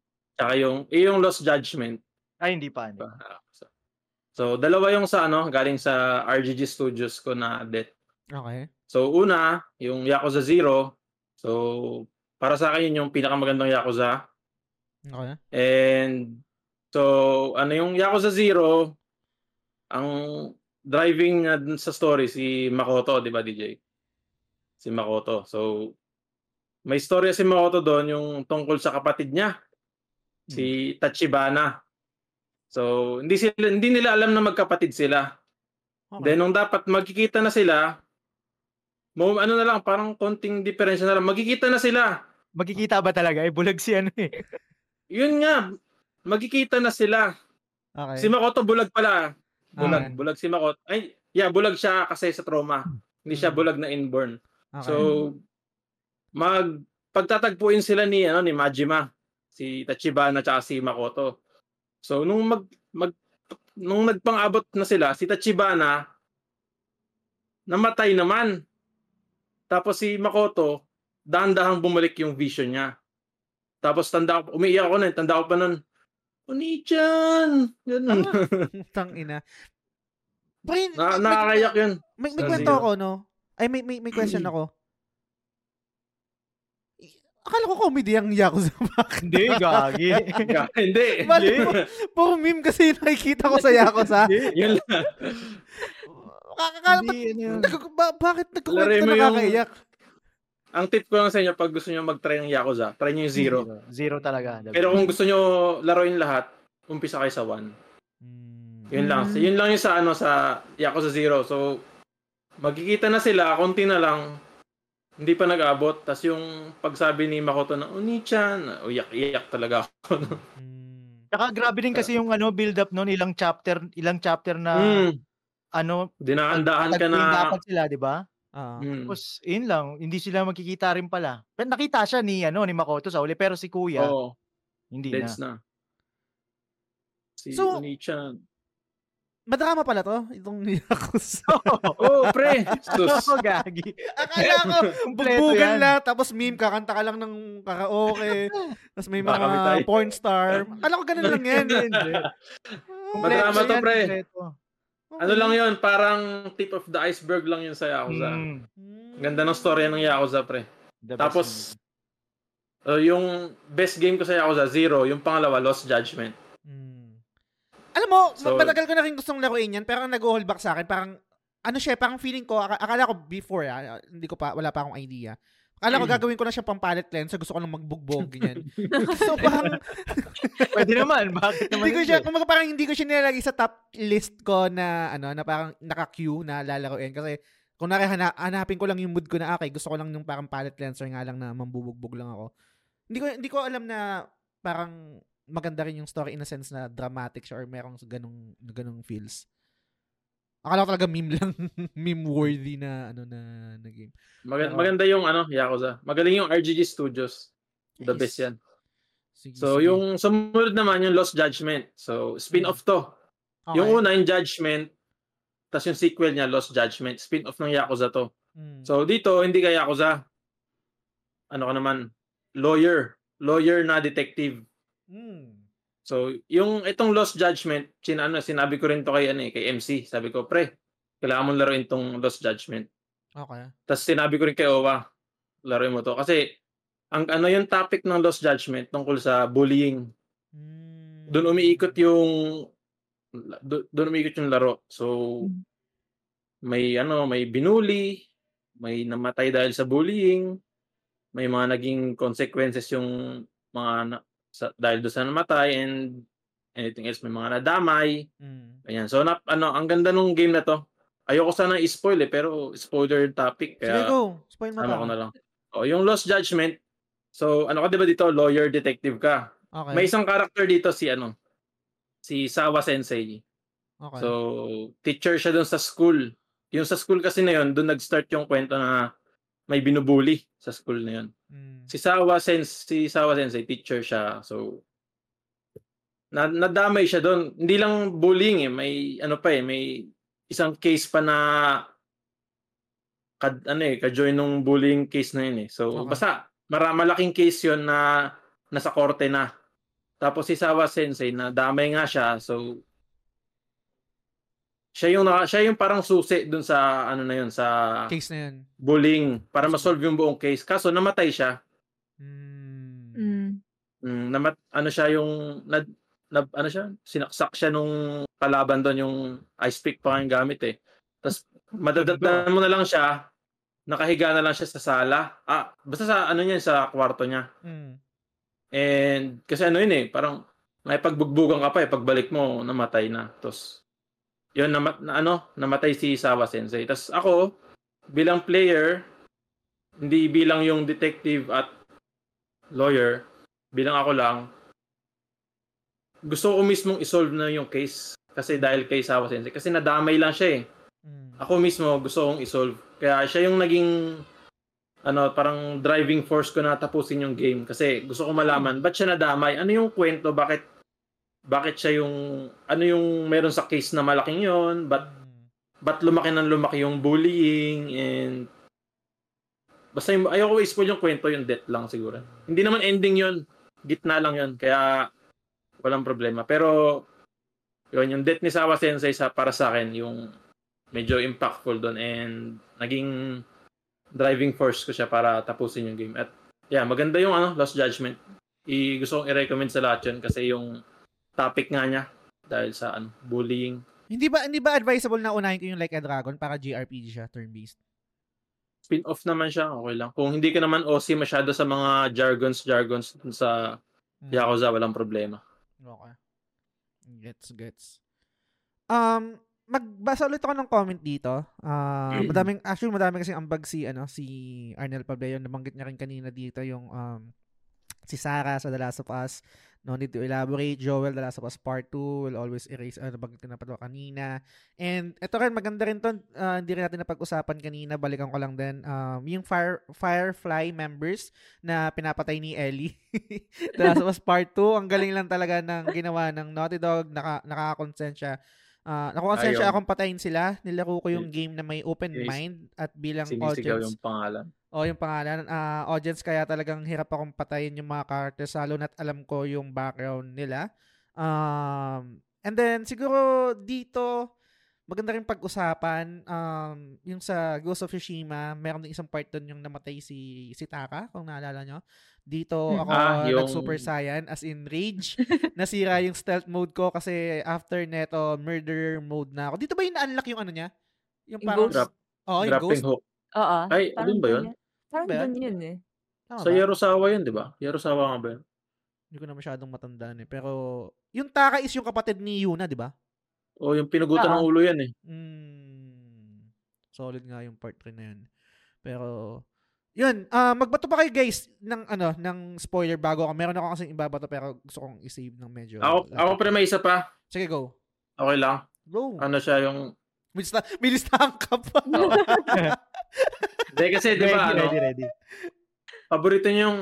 Maraming may favorite nung ano, Final Fantasy X. Ooh! Ay, oo. Isa Okay. kasama rin sa listahan ko yan. Okay. Oh, so, tatlong beses ko na tinapos yung 10 ha. Hindi siya pangit. Mm. Maganda yung 10. Alam ko maganda yung 10. Ah. Tatlong beses ko na natapos yan. Hanggang ngayon, hindi ko pa rin na-gets yung ano, concept ng death niya. Parang walang, hindi nagme-make sense sa akin. So, kay Seymour yun eh, kung ba't hindi ko siya magets eh. Mm. Parang namatay si, di ba, kinalaban mo si Seymour. Mm. Tapos sabi, sa, pa, namatay si Seymour daw, ganyan. Next scene, kinakasal na sila ni Yuna. So, parang, walang sense yung death niya na, ano bang tawag doon? Yung parang Kapag- kay Oron? Ano ba yun? Um, unsent. unsent. Walang Ah. sense na namatay ka tapos magiging unsent. 'Di ba dapat parang multo ka na lang na hindi ka na parang nagpapastro ka na lang sa mga Ah, wala ka ng physical body. Oh, wala nung ah, physical body. Eh, yung ah. kay Seymour, kinakasal kayo na ano ba yun? Ba't ganun? May unsent unsent pa. Yung, hanggang hindi pa rin nagme-make sense sa akin. Mm. Kaya medyo yun, kaya binanggit ko lang dito yung death sa FF10. Yun. Mm. Hindi ko siya magets pa rin talaga hanggang ngayon. Hindi ko alam yung exact na explanation doon, pero o nga no, mapapaisip ko. Hindi, hindi na kasi ganun ka fresh yung yung memory ko about doon sa mechanic ng death doon sa sa Mm. FF10. Basta ang alam ko lang kapag namatay ka tapos um, parang meron kang strong will to live, hindi Oo. ka tatawid sa kabilang mundo not unless isisending ka ng summoner. So basically, meron ka pa rin physical body.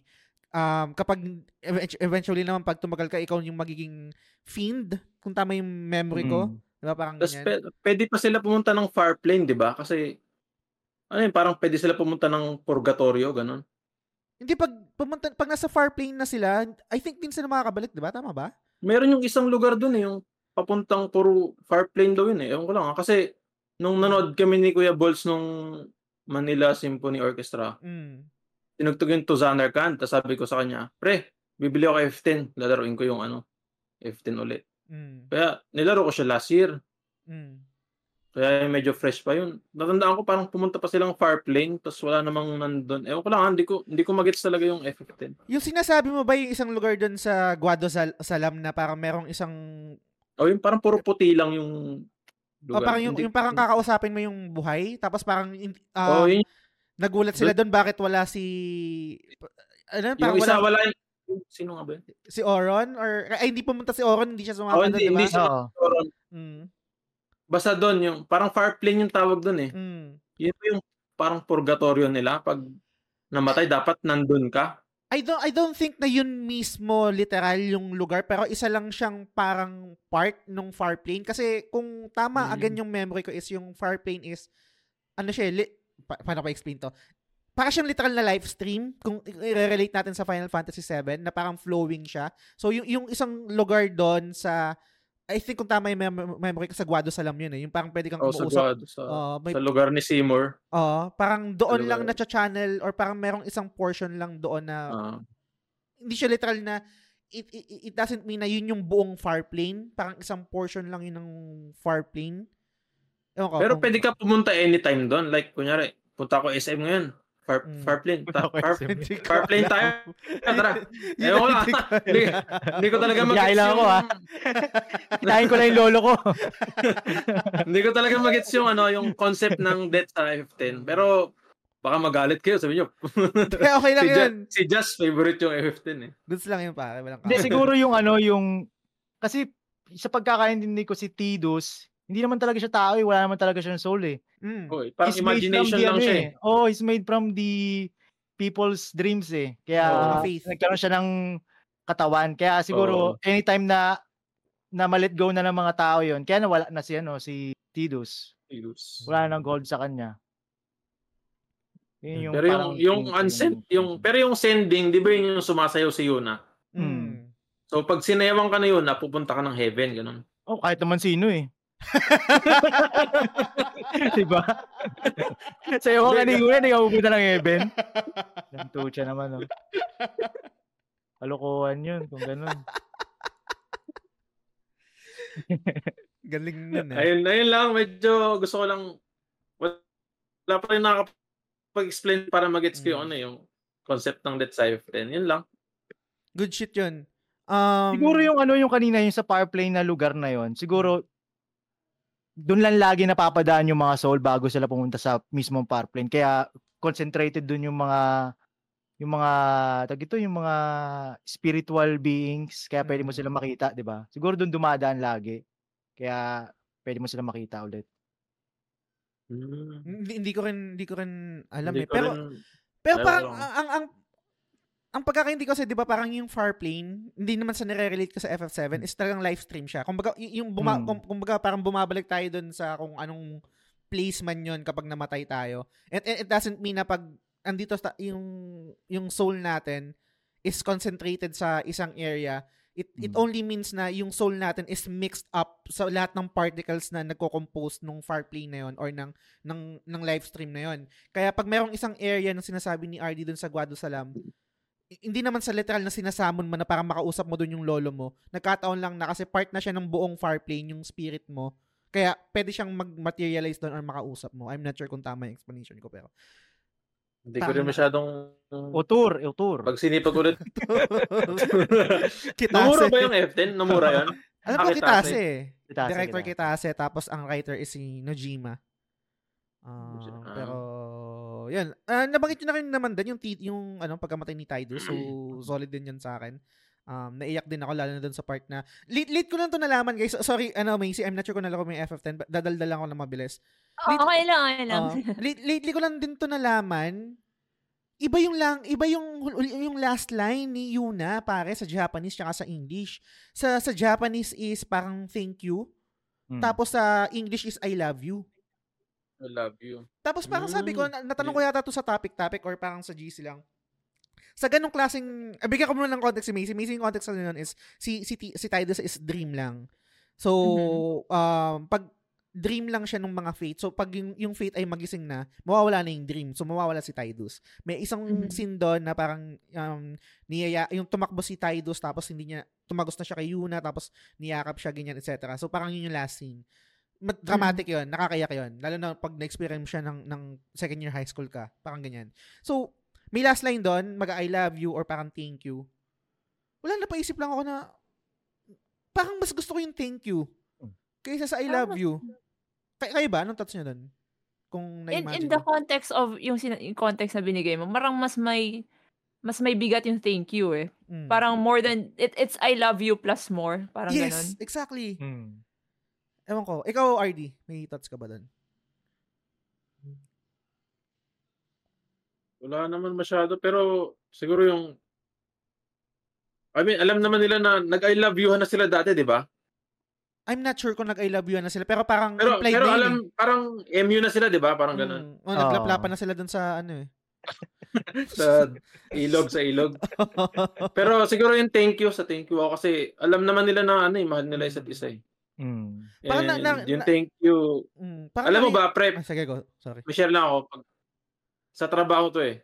Pag nakarinig ka ng thank you, ang sarap sa ano, sa tenga. Mm. Mm.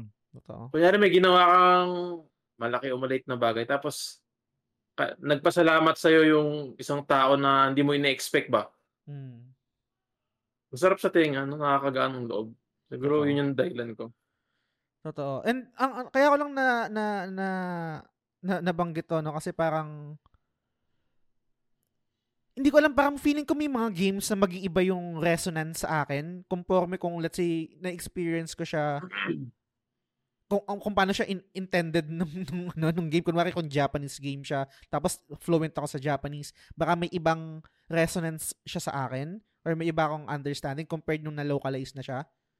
Ewan ko, parang na-curious lang ako dun sa, sa part na yun. Meron din kasi na um, parang saan ko ba napanood to? Parang ano siya eh, parang siyang um, YouTuber content creator tapos sa, sa Japanese naman to, ah, Japanese side naman to, parang nag-interview naman sila. Kasi kunwari tayo, hindi tayo Japanese, uh, let's say kunwari dito sa discussion natin, nag-agree tayo na parang mas, ma, mas may bigat yung thank you. Pero doon naman sa Japanese side, parang mas nag-work daw sa kanila yung I love you. Bakit daw? Kasi daw yung I love you is highest form daw yun. Hindi daw usual parang sinasabi hmm. yon yung aishiteru. Hindi hmm. daw ganun sa Japan eh. Hindi siya yung parang sa atin na I love you, love you. Hindi hindi daw ganun hmm. yung mga Hapon. Ah, kasi parang may mm. formal formal ano sila 'di ba? Parang sa Korean may banmal, may formal. Mm. Tuwa. Parang may ganun 'di ba? May ano, 'di ba? So, kumbaga parang ang galing lang depende kung anong kung saan ka nag-respond. Iba yung magiging resonance sa ng mga salita. Gaya nung sa, yun nga, Aishtero tapos sa ating tingin. Anyway, madalala ko. Um, may isang comment ulit dito si Arnel Pableo. I'm not sure kung nalaro nyo. May, may, may impact rin daw sa kanya si Ethan Winters. Resident Evil Kaya. Village. Grabe yung sacrifice ni... Ah, sa listahan mo to? Uh, hmm. Sacrifice Atay, ni Ethan. na. Di ba nalaro to? Di ba nalaro to? Patay. Di ba nalaro to, DJ? Ikaw, Macy. Ang ganda nun, ang ganda nun. ang ganda nun. Yan, sinasabi ko. Ano, eh, naka, nasa listahan rin namin yan eh. ang, ang ganda nun. Tapusin ko lang yung, ano, yung comment ni Arnold Pableo. Hindi ko inaasahang mapapaiyak ako ng Resident Evil. Nalaro ko na lahat ng OG number titles nila, including yung Revelations nila, pero parang B-movie action horror flicks lang kasi yung mga yon until natapos ko yung Village. Literal na shock at speechless ako nung natapos ko yon Grabe, lalo na yeah, ngayong yeah. tatay na ako. Tapos bigla akong naalala yun ang bigat. Sige, take it away, yeah, Ardy. Ano thoughts mo dito? So, nalaro ko yung 7, ano dati pa. Yung Resident Evil 7. Hmm. Uh, nakakatakot siya, 'di ba? Parang feeling ko nga yun yung pinaka nakakatakot kong nalaro ng Resident Evil eh. Yung ano, yung Baker's House. Pero yung yung after yung yung second Ay, yung sa labas na, oh, yung, yung Baker House parang hindi ko kaya maglaro no ng ano eh, patay yung ilaw bukas lagi. Agree. Puma, pumangit, Tapos, pumangit siya nung ano eh, napunta na sa barko. Ayoko na yun. Sa barko? Oo, ayoko, ayoko na yun. O, tsaka bilang seaman, nakita ko yung layout ng barko. Walang ganong barko. Sawa na. Sawa na. Hindi. Walang ganong barko na ganon yung mga hagdan. Walang Ah. ganon. Hindi ganon layout ng barko. Bagsak sa standard yun. Anyway. Naparan pa nga. Capcom. Baka naman. unsafe. Unsafe yun. Unsafe. Okay. Pero, spoil ko ba, pre? Kasi lalaro natin ni DJ. Sige, go na. Oo, go na. Dito tayo. oh. Pero sa sa 8, nagulat talaga ako. Parang ayoko parang i-spoil eh. Pero, ano siya, si Ethan, ano bang tawag sa virus sa 7? Um, mod. Ay, hindi. Ano yun? Mold, mold. Mold pala. Mold. Mod. Mold. So, si Seven, ah, sa, si Ethan pre, sa sa Seven, di ba sa umpisa, naka, ano, parang hinampas ka ni yung tatay, nakatulog ka, tapos dinala ka sa loob, di ba? Ah. Patay na siya doon, pre, si Ethan. Mm. Tapos nilagyan na lang siya, ng, parang may ininjekan siya ng virus, kaya siya gumagalaw. Kaya, alam mo kung bakit niya nakakabit yung kamay niya. Oh, yun yung paliwanag doon. Ah, okay. di ba sa Seven, na, sa Seven ba na, ay sa Seven ba na putol din yung kamay niya? Sa 8, sa 8. Sa 8 ba yun? Oh, sa 8 kasi naputol eh, yung hinahabol ka ni, ano, ni, ni, ano, Lady Milf. Miranda. So, Ah. oh. Mm, So, yun, yun yung dahilan, may, hindi siya normal na tao. Kaya, ano, kaya may ano pa doon, ina, ano pangalan ng asawa niya? Si Mia. Mia, Mm. sinasabi pa, ba't parang okay ka lang ba? Okay ka lang ba? Ganyan. Alam, tas, alam din Mia na may something si Ethan. Ayaw niya lang sabihin kasi parang, ano na eh, masaya na sila eh. Mm. Tapos sa ending ng ano, sa ending ng 8, parang nalaman na ni Ethan yung kung anong klase siya. Sinabi ni Mother Miranda na patay ka na. Mm. Ano ka na lang, parang walking dead ka na lang na may mold ba. yun, So, din, yun din yung parang naging paliwanag na kung bakit, ano, meron siyang, nag yung bakit siya nag-regen.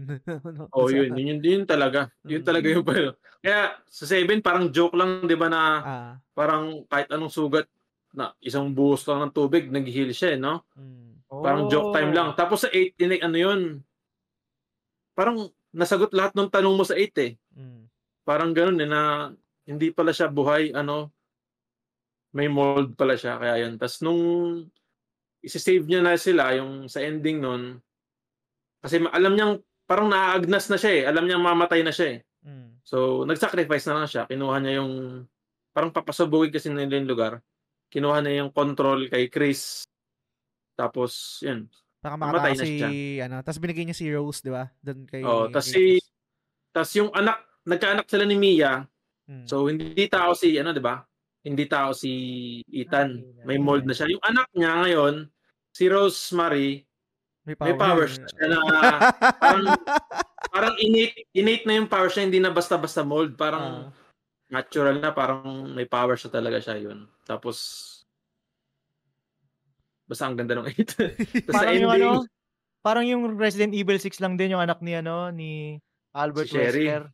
Ay si Hindi, ano, si oh si uh, Jake. Diba? Parang ganun din. Si Jake, oh, parang may ganun. Pati si Sherry, di ba nag-heal si Sherry? Oo. Na, Sherry na-injection na din siya kasi di ba yung sa 2? Oo, oh, yun sa 2, di ba hinil? Tapos ngayon sa 6, nag-heal na siya ng sarili. Tapos yun sa ending ng 8 ngayon, patay na si Ethan. Tapos sa ano sa ano to ah, sa end credits. Tapos nag ano, pa, alam mo yung Jazz, yung Mm.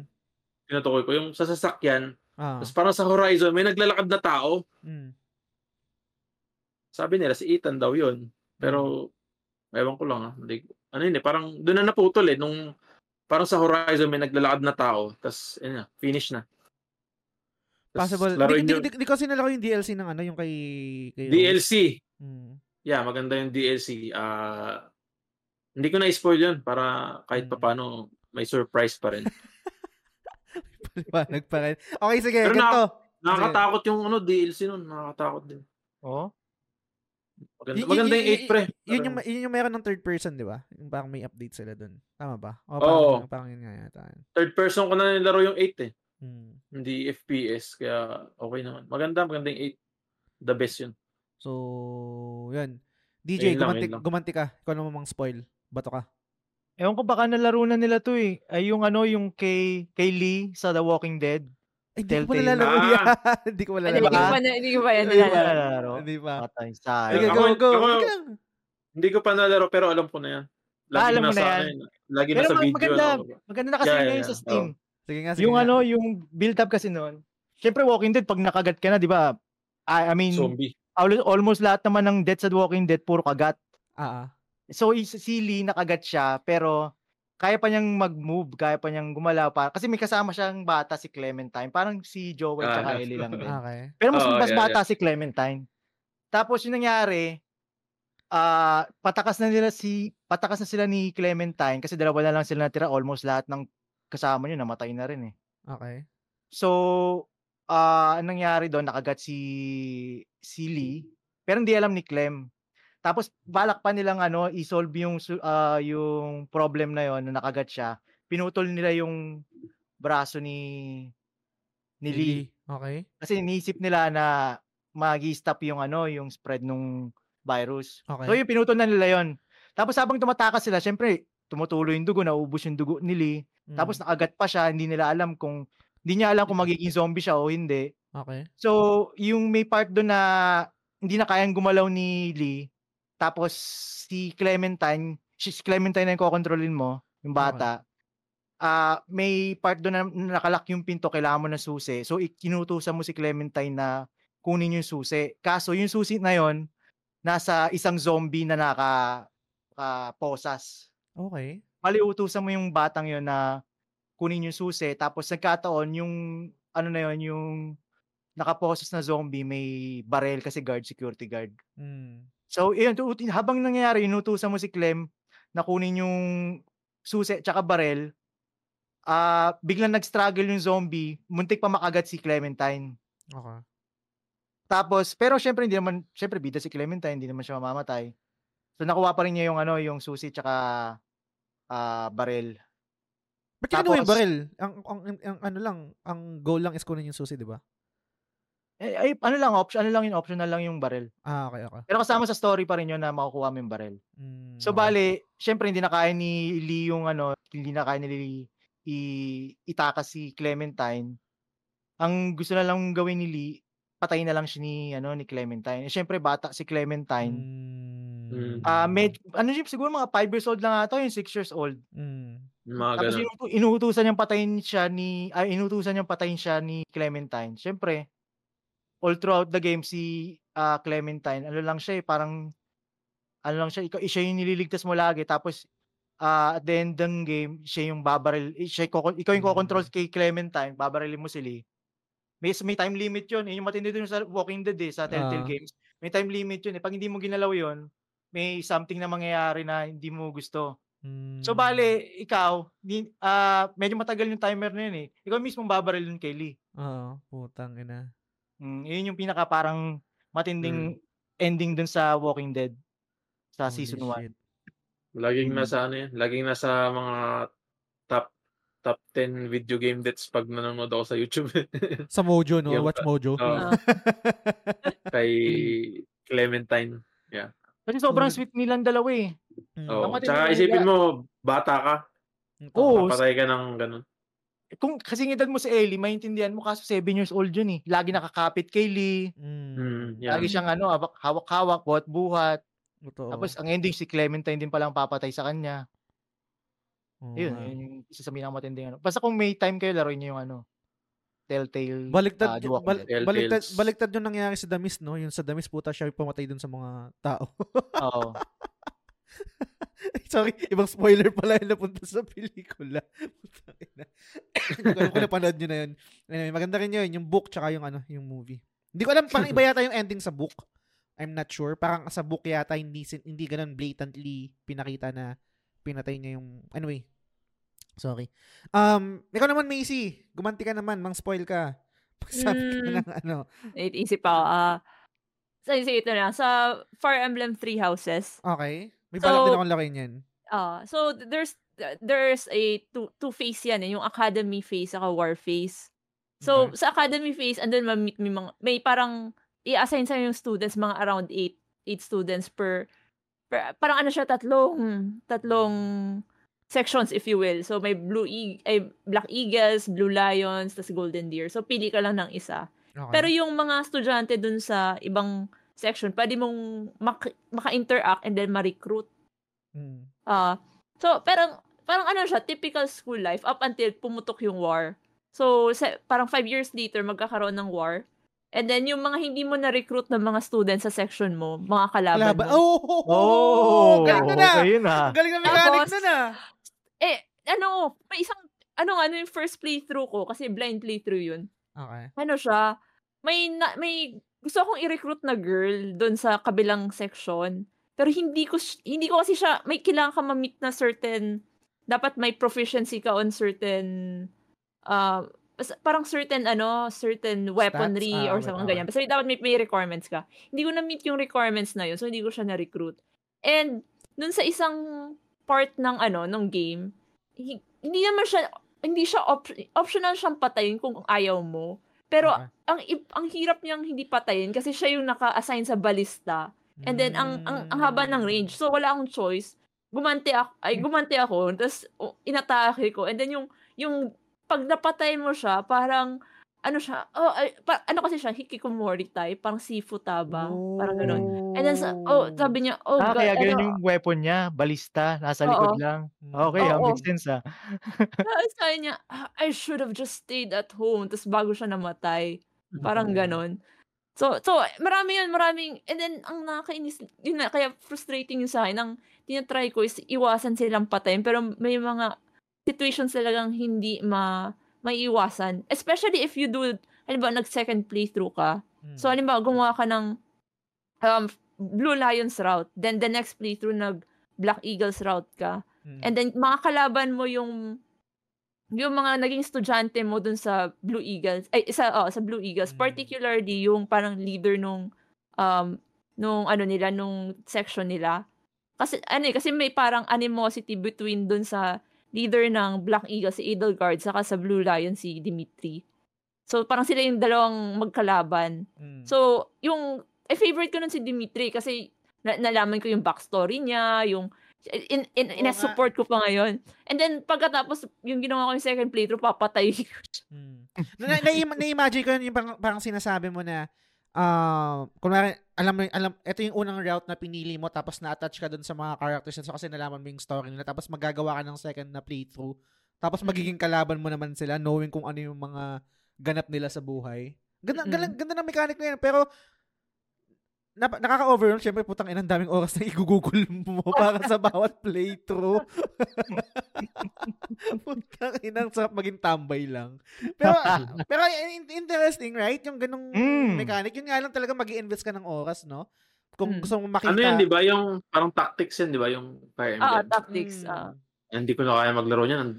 Time Totoo. sink. Time sync nga. Pero, pero, tsaka ilang, tsaka 400 ilang load game yan, di ba? Maglo i-load game mo yan Ah. kung may maglikang dialogue na mapi... Ay, ano siya, yung may, ang tawag doon, Baka pwede ka Yung- mag-save scam. hindi, kung, ano, kung, kung nilalaro siya sa emulator, okay, yung may save state. Ah! Ang problema, pag nilalaro mo siya legit, kasi, ah, ito yung isa sa, ah, I think nawala na, ano, naging optional na lang siya later on sa, sa Awakening. Pero yung mga older na Fire Emblem games, may permadeath. So, kung- Mm. So, kung once na mamatay, wala na, sorry. You have to either continue the game forward, or Mm. uulitin mo yung last save mo. Tapos, you have to go through the whole chapter again. Hmm. Mm, Hirap, no? Mm. Permadeath, di ko kaya yan. Permadeath. Parang Pa- feeling ko nasayang yung oras ko. Parang, di ko alam kung nalaro yung tactics. Hindi ko rin alam kung tama yung memory ko. Pag meron kang isang NPC doon na na-recruit, di ba? Tapos pag namatay, tapos hindi mo kagad nabuhay, magiging crystal, tapos wala na. Ano ba? Oo. Pag Diba? wala Sa kang tac- down. Anong tactics yung, ano? Sa yung, Final Fantasy? Ah, Final Oh, Fantasy. Tactics. Ah, oh. Kunwari, War of, the Li- War of the Lions. Kunwari, di ba, War may nirecruit ka doon or may hinire ka na mercenary. Tapos pag namatay siya, magiging, siya, magiging ano siya, parang Crystal. crystal. Tapos wala na, di ba? Forever na siyang Reds. Mm. Parang naalala ko lang yan. Pero, yan, magbabato ako guys ng, ano, ng isa. I'm not sure. Sorry, ano, RD ma-spoil ka and si, I think alam na rin naman ni, ano to, ni eh, G-Wib. And Alin? si si Macy alam alam naman Ano Pero yan? 16? oh, FF16? uh, 16 to pare. Ah, Pero pero discussion to kasi di, di ko alam kung anong stance ni Macy dito, no. Pero for me kasi ang namatay si ano, si Joshua. Para sa inyo, para sa iba sino ang buhay? Si Clive or si Joshua? Na, ang hirap. Ah, kasi ang theory ko is pareha silang namatay. Okay, okay. But, yun yung ano, kasi pa, hindi, ang alam ko kasi si Joshua, hindi, hindi na pwede ma-revive. Mm. Kasi parang binigay, di ba parang binigay niya na yung ano niya, yung Phoenix, Phoenix. powers niya. Uh, So, parang ano na talaga siya, parang permanent, permanently na Mm. ano, dead na. Then si, si Clive, ang take ko dun sa ano, nasa beach, yun na yung mag, magiging ano na siya, mapepetrify na. Mm. So, yun yung take ko dun sa ano. Although, gusto ko sana mabuhay si Clive. Mm, Pero hindi- yung, yung May sa akin- theory yata, di ba? Oh, yung sa akin kasi ewan ko, 'di ba yung yung last part doon, yung parang sa after credits, merong libro, tapos merong Final Fantasy, tapos may author, ang nakalagay na author is si Joshua. Mm. 'Di ba? Parang Mm. for for me kasi ang ang take ko doon is si, si Clive 'yun kasi 'di ba si Clive may ugaling mag-take over ng mga titles, tapos parang meron din siyang vibe na okay siya siya yung siya, siya yung the guy pero parang minsan ayaw niya yung parang center ng uh, siya yung center of attraction or parang siya yung ano ganyan etc. And um meron din doon side quest na yung kay Har- Harpocrates ba yun na balang Ah. araw yung yung quill gagamitin mo to tapos mag-install magsusulat ka ng story tapos isang another um parang convincing rin na tidbit doon sa sinabi mo yung sa Phoenix yung Phoenix kasi yung power niya unlike sa true nature ng Phoenix na nag-resurrect dito kasi nabanggit na yung yung Phoenix ay naghihil lang, hindi siya nag-resurrect, right? Parang si Joshua mismo nagbanggit nun. Another supporting rin, medyo ano ako sa, sa Clive talaga na ano, si Clive yung nabuhay. Yung, yung isang supporting rin is, is kasi yung, pag nilaro mo yung start ng Final Fantasy 16, yung intro nun is, di ba, merong narrator na nagsasalita. Si Mm-mm. Clive kasi yun eh. Tapos yung pag natapos mo siya, siya rin yung nag-ending nung ano nung narrator na this is how the story ends, parang ganyan. So, for me siya yung buhay. So, si Joshua yung patay. So, Walang ano, Mm. walang Phoenix down dyan sa 16. But Da-down na mismo yung Phoenix. Down na mismo. Wala, wala na. Wala. Pero, Hindi, eh, okay. eh, yan yung sunod kong game pagkatapos ng Resident Evil 4. putang inis mo bakit? Lalaki mo na pala. At least di na siya Okay lang, okay lang. kay Joshua. Idea na rin ako dyan. ano na? Ano, Hindi kasi, alam mo sa sa Facebook, Ah. yun yung minsan nainis ako sa Facebook ba, kahit anong iwas sa spoiler, may lumalabas yung kahit hindi ko fina-follow, ganyan. Tapos yung, suggested. ito yung min, minsan ayaw ko sa ano, yung face, ano, Philippine, ah, P- PlayStation Philippines. Ah. Mm. Ah, Ang oh. daming spoiler, kaya minsan ina-unfollow ko yun eh. Pero, oh, goods naman, kaso may spoiler talaga. Hindi Totoo. mawala. Meron, na meron, galit si ano, Ayun Teacher Fred yun, eh, no? meron, mer- merong ano, merong tawag dito, merong meta ngayon pag ginagamit ko yung page ko, yung The Game Solution. Kasi parang pwede kang mag-switch ng page, right? Tapos may sariling, ah, may sariling timeline rin yung page. Merong bagong meta ngayon ng mga pages na magpo-post lang ng picture tapos nakalagay lang doon kunwari Claymore. Tapos may picture na no context kung anong picture, kung spoiler Oo, man yun o hindi. Diba may mga Yung may, ap- may apat na picture, no Ah. context spoiler. Ganun. Ah, ganun. Pero anyway, ito mag ibabato ko yung ibabato ko yung last ko na parang I think isa sa mga talagang naluha rin ako. And ang galing kasi ramdam mo eh, ramdam mo yung gradual niya na panghihina and then eventually yung demise niya. I'm not sure kung nalaro nyo. Arthur Morgan pare. Um, Red Dead Redemption 2. Um, Ay, ay, ay. gusto, gusto ko yung ano nito. 'Di ba parang knowing na, nala, alam mo na siya, 'di ba parang ang, ang galing kasi nito, guys, yung yung meron kasi mechanic or gameplay mechanic dun sa Red Dead Redemption 2 na syempre may buhay ka, may HP, right? Tapos ba nag-heal ka. Doon sa latter part yung nalaman na meron ng tur- tu- uh, meron ng TBC Arthur Morgan tapos umuubo-ubo na siya. Hindi mo na siya mafu-full health eh. Hindi mo na siya hindi mo na siya mafu-full health. Parang uh, yung ano niya, yung maximum health HP niya, ang late na lang. Tapos yung parang pati yung movement niya, makaramdaman mo parang ang parang inihila niya na lang yung katawan niya tapos biglang parang napapaubo-ubo, etc. Ang Pati galing. yung ano, yung yung ano tawag nyo sa mechanic na yun, yung maging parang stop stop time. Dead eye? ka. Oh, Dead Eye. Pati yung Dead Ah. Eye niya medyo mabagal na lang. Oh, Hindi na kagaya natin matagal. Ang galing. Yung, yung pati yung ano niya, yung pati yung ah, ayun yung per, parang perfect marry ng nung story tsaka ng gameplay, nagta-translate siya, yung yung Mm. ganung bagay, ang, ang galing nun. Mm. Ta- tapos eventually uh, syempre yung demise na nga niya yung parang para ma-save si John. Ang ang ang, ang, ang super cinematic kasi noon yung pagkamatay ni Arthur Morgan tapos sunset ba yun Mm. sunrise? Depende sa pinili mong gawin. Ah, may ganun Kung mabuti, yun. kung mabuti ka, yun makikita mo, eh, yung sunrise. Tapos, yun yung kasi yung pinakagustong gawin ni, ano, ni Arthur Morgan pag namatay siya. Hindi ko alam yun na, may ganung ano. mechanic po pala yun. Oo. pag Di- patay ka ng patay ng tao, Mm. tapos, iba yung ending mo doon. Tapos, yung, kung nakuha mo yung ending na yun, yun yung good ending. Sabihin good yung karma mo. Nice. Kayo ba, nal- nalaro nyo, ano, anong touch mo? Ikaw muna, ano, Edgy. Ako hindi pa. Ay, ah, ay, Ay, hindi ko pa nalaro. Holy shit. Bakit? Nilaro ko siya nung nakaraan sa laptop. Ah. Inaantok ako sa Red Dead. Ang bagal maglakad. Ang bagal lahat. Dying animation, no? Ina- nakakatulog ako. Lalo na sa Kaya, opening, di ba? Ang tinigil tagal, ko. no? Oo, yung Yung opening hours po. nasa snow, nasa snow ba? Oo. Kabayo. Tapos, tapos yung magpupulot ka, May animation. ka pag napatay, may drops. Oo. May animation pa. Ano ba yun? Ang eh. tagal magpulot. Tapos ilalapag pa yung katawan. Ang tagal. Lahat, lahat, ang bagal, Diyos ko. Pero Ano ano na, color palette nung una, di ba? Masyadong bland. Mm. Pero madilim kaya nakakatamad laruin. Pero pag nakalagpasan mo naman yun, okay na yun. Pag na, Pero ano may ka na- tanong na ako sa inyo. Nala, Hmm. nalaro nyo rin yung Red Dead na ano sa PS3.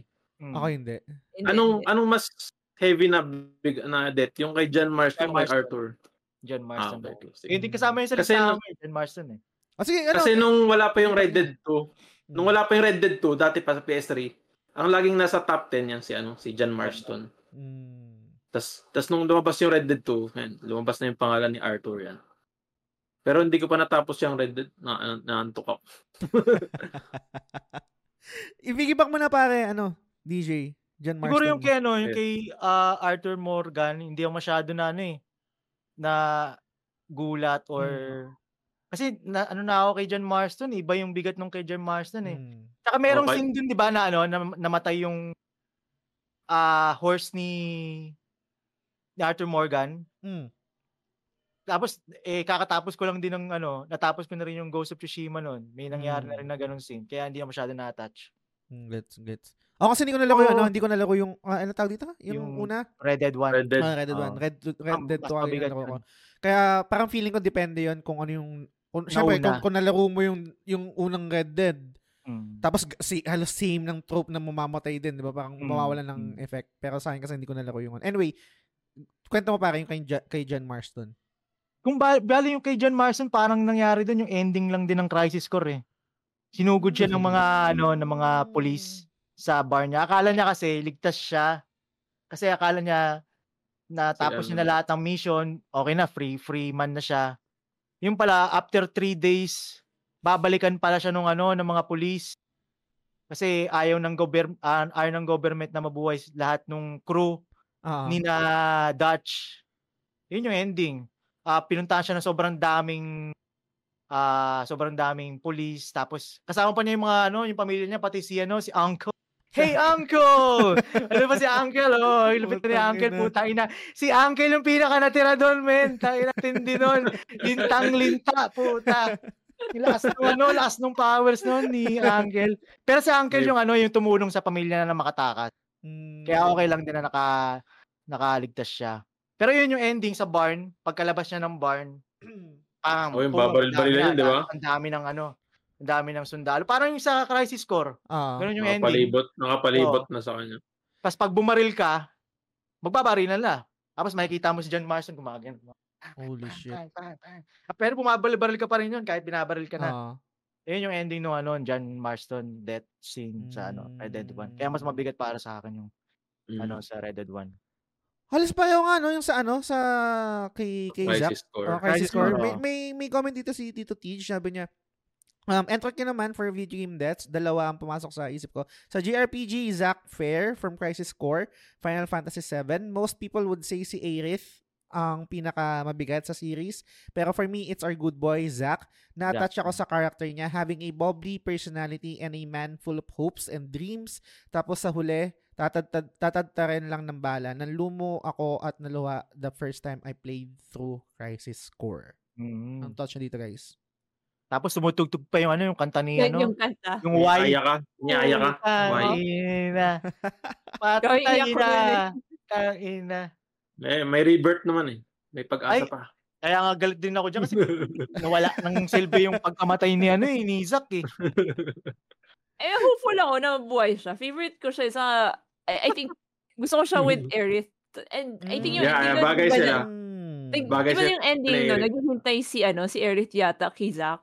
Mm. Parang may, may nagpapad, she, she kept sending letters. Mm. Yung may, may love letter, tama ba? Ah, yun nga yun sa Crisis Core rin nga tayo, di ba? Parang, oh. yung may let, ah, oh, yun nga yun. Hindi ko lang, isang best ko lang kasi siya na nalaro that time. Pero, um, paano ko masasabihin to? Gets naman. Uh, I mean, I mean, gets naman yun na parang, oh nga, super impactful nun and gal- galing din nung scene yun. I think yung mga gantong klase na, na death scene yung parang, you will feel helpless doon sa mga ganong scene. Mm-hmm. Tapos parang if, nakikita mo kung paano siya nangyayari compared sa ibang klaseng death na cinematic or parang uh, yung nanonood ka lang ng ng cutscene. Dito kasi para siyang gameplay.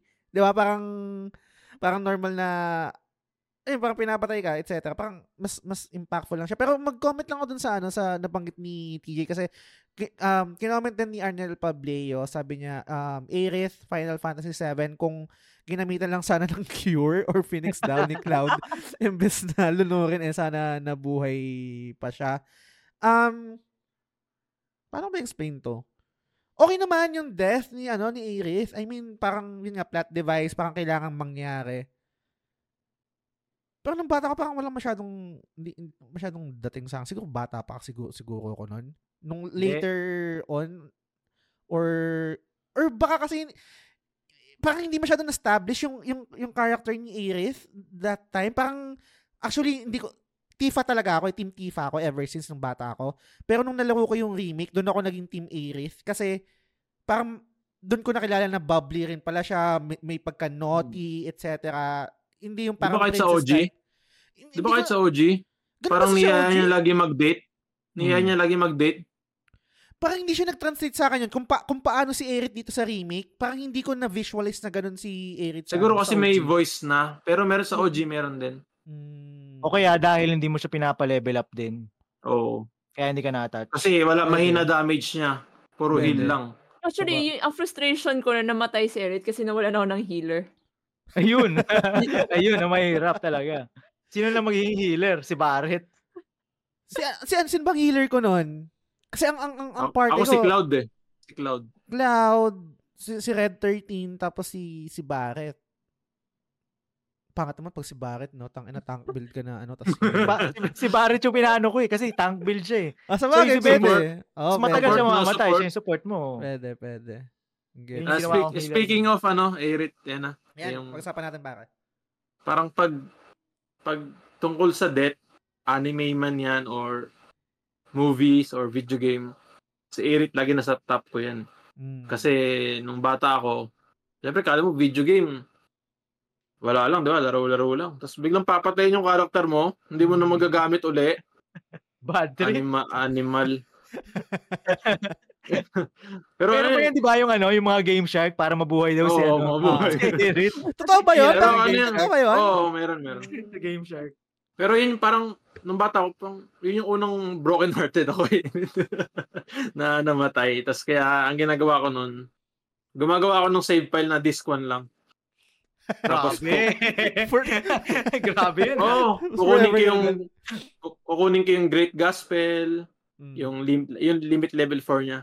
Tapos yung last weapon kasi niya nasa ancient uh. temple na kaya pag nakuha mo yun, parang point of no return na yun eh. Kaya hindi ko masyadong kinukuha. Basta may save file ako lagi nasa labas lang bago mag ano, Ancient Temple of Ancient. Hmm. Buhay pa si Aerith 'yun. Kaya Aerith ano ako, team Aerith ako eh. isa to isa to sa ano eh, yung itong yung pagkamatay ni Aerith, yung parang masasabi mo na ano tawag doon, parang same level kunwari yung Yung sa Star Wars, yung kay Darth Vader, yung parang Vader. ganun, 'di ba? Minsan nga iniisip ko parang, same Parang- level rin to na ano eh. Yung mga revelation no? na oh, mga famous. Oo, same din yung parang ano ba to yung sa sa Ghost yung si ano? Sino ba to? Bruce Willis. Yung Ghost pala siya. Ah, yung I See Dead People, yung Yung- title nun. Tangina, nakalimutan ko na. Kailangan ko na may Magul Plus. Basta, ang, basta ang punto ko lang is yung established siya. Oo, Part na siya, yeah, yeah. Part, part na siya ng ano ng parang pop culture na known Mm. yung Marami kasing na broken hearted nung 1997 dahil kay Mm. Eric. totoo. Siguro kasi noon, hindi ganun kauso yung may character na, alam mo yun, yung, yung bidang character mamatay. Mm. Meron na Parang- dati. Pero sa 6 Sa may namatay. FF5. eh. Sa 6 Diba? meron. Sa 5.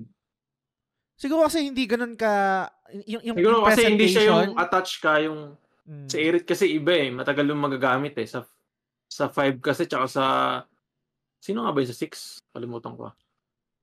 Basta yung sa 5 yung matanda yun eh. ang ang ang impactful lang sa akin na sa pixel ano sa pixel art na, na Final Fantasy na death is yung yung kambal eh, yung si Porum pa, Polum ba yun? Yung bata, dalawang yung bata. Yung matay ba yun? Yung ano yung wall? Hindi Hindi ba? namatay yun. Hindi ba namatay yun? Ay, hindi mo pa nalaro yung After Years? Ay, hindi ko pa nalaro yun. Ah, buhay ba sila? Buhay ba sila? Spoiler. Okay lang yan. Okay lang yan. Buhay ba Alam sila? ko buhay sila eh. Kasi nilaro After Years Ay, eh. sinari. May Ah, Reverse spoiler. okay. Boy pala. Parang alam, eh correct, hindi ko alam ah. Medyo vague na yung memory ko. Oo. Parang alam mo si, sa F9, si Blanc. Di ba naging, na, na-petrify siya ah, doon? oo, na-petrify pala. Hindi pala literal na Di ba, namatay. hindi naman sila Ah. namatay eh. Nag-petrify sila eh. Ah, Ginamit tama. nila, anong, anong, anong spell yan? Yung parang, Stone? yung magiging stone, st- hindi, ano yun? Basta may ginamit silang spell para tumigil yung pader, di ba? Hmm. Alam ko hinil sila doon eh. Hindi ko lang, medyo vague na yung sa memory ko sa 4 eh. Kasi pero sa After Years kasi, yung bida kasi doon, anak na ni Cecil tsaka ni Rosa. Oo. Tapos may mga characters. Matanda na si Porum tsaka si ano eh. Ano pangalan? Forum Polum. Ay, hindi ko alam. Polum. Basta kakambal sila dun eh. So, buhay pala Polum, yun. Nice. Yun yung memory ko ah. Yun, Parang pangit masyado- nun. Nung mga ganong pangyayari. No? Parang FF10X. FF10X eh. 10-2. Diyos ko. Kasi parang, ang, ang, ewan ko, parang, anyway. Depende siguro. Kasi, I mean, parang nawawalan kasi ng, kunwari yun, yung sinabi mong buhay pala siya, parang, nawala ng bigat tuloy sa akin yung scene na yun. Yung Ayan. Maganda. sacrifice na yun. Speaking, oh, speaking of death na parang walang kwenta. Ah, sige, go.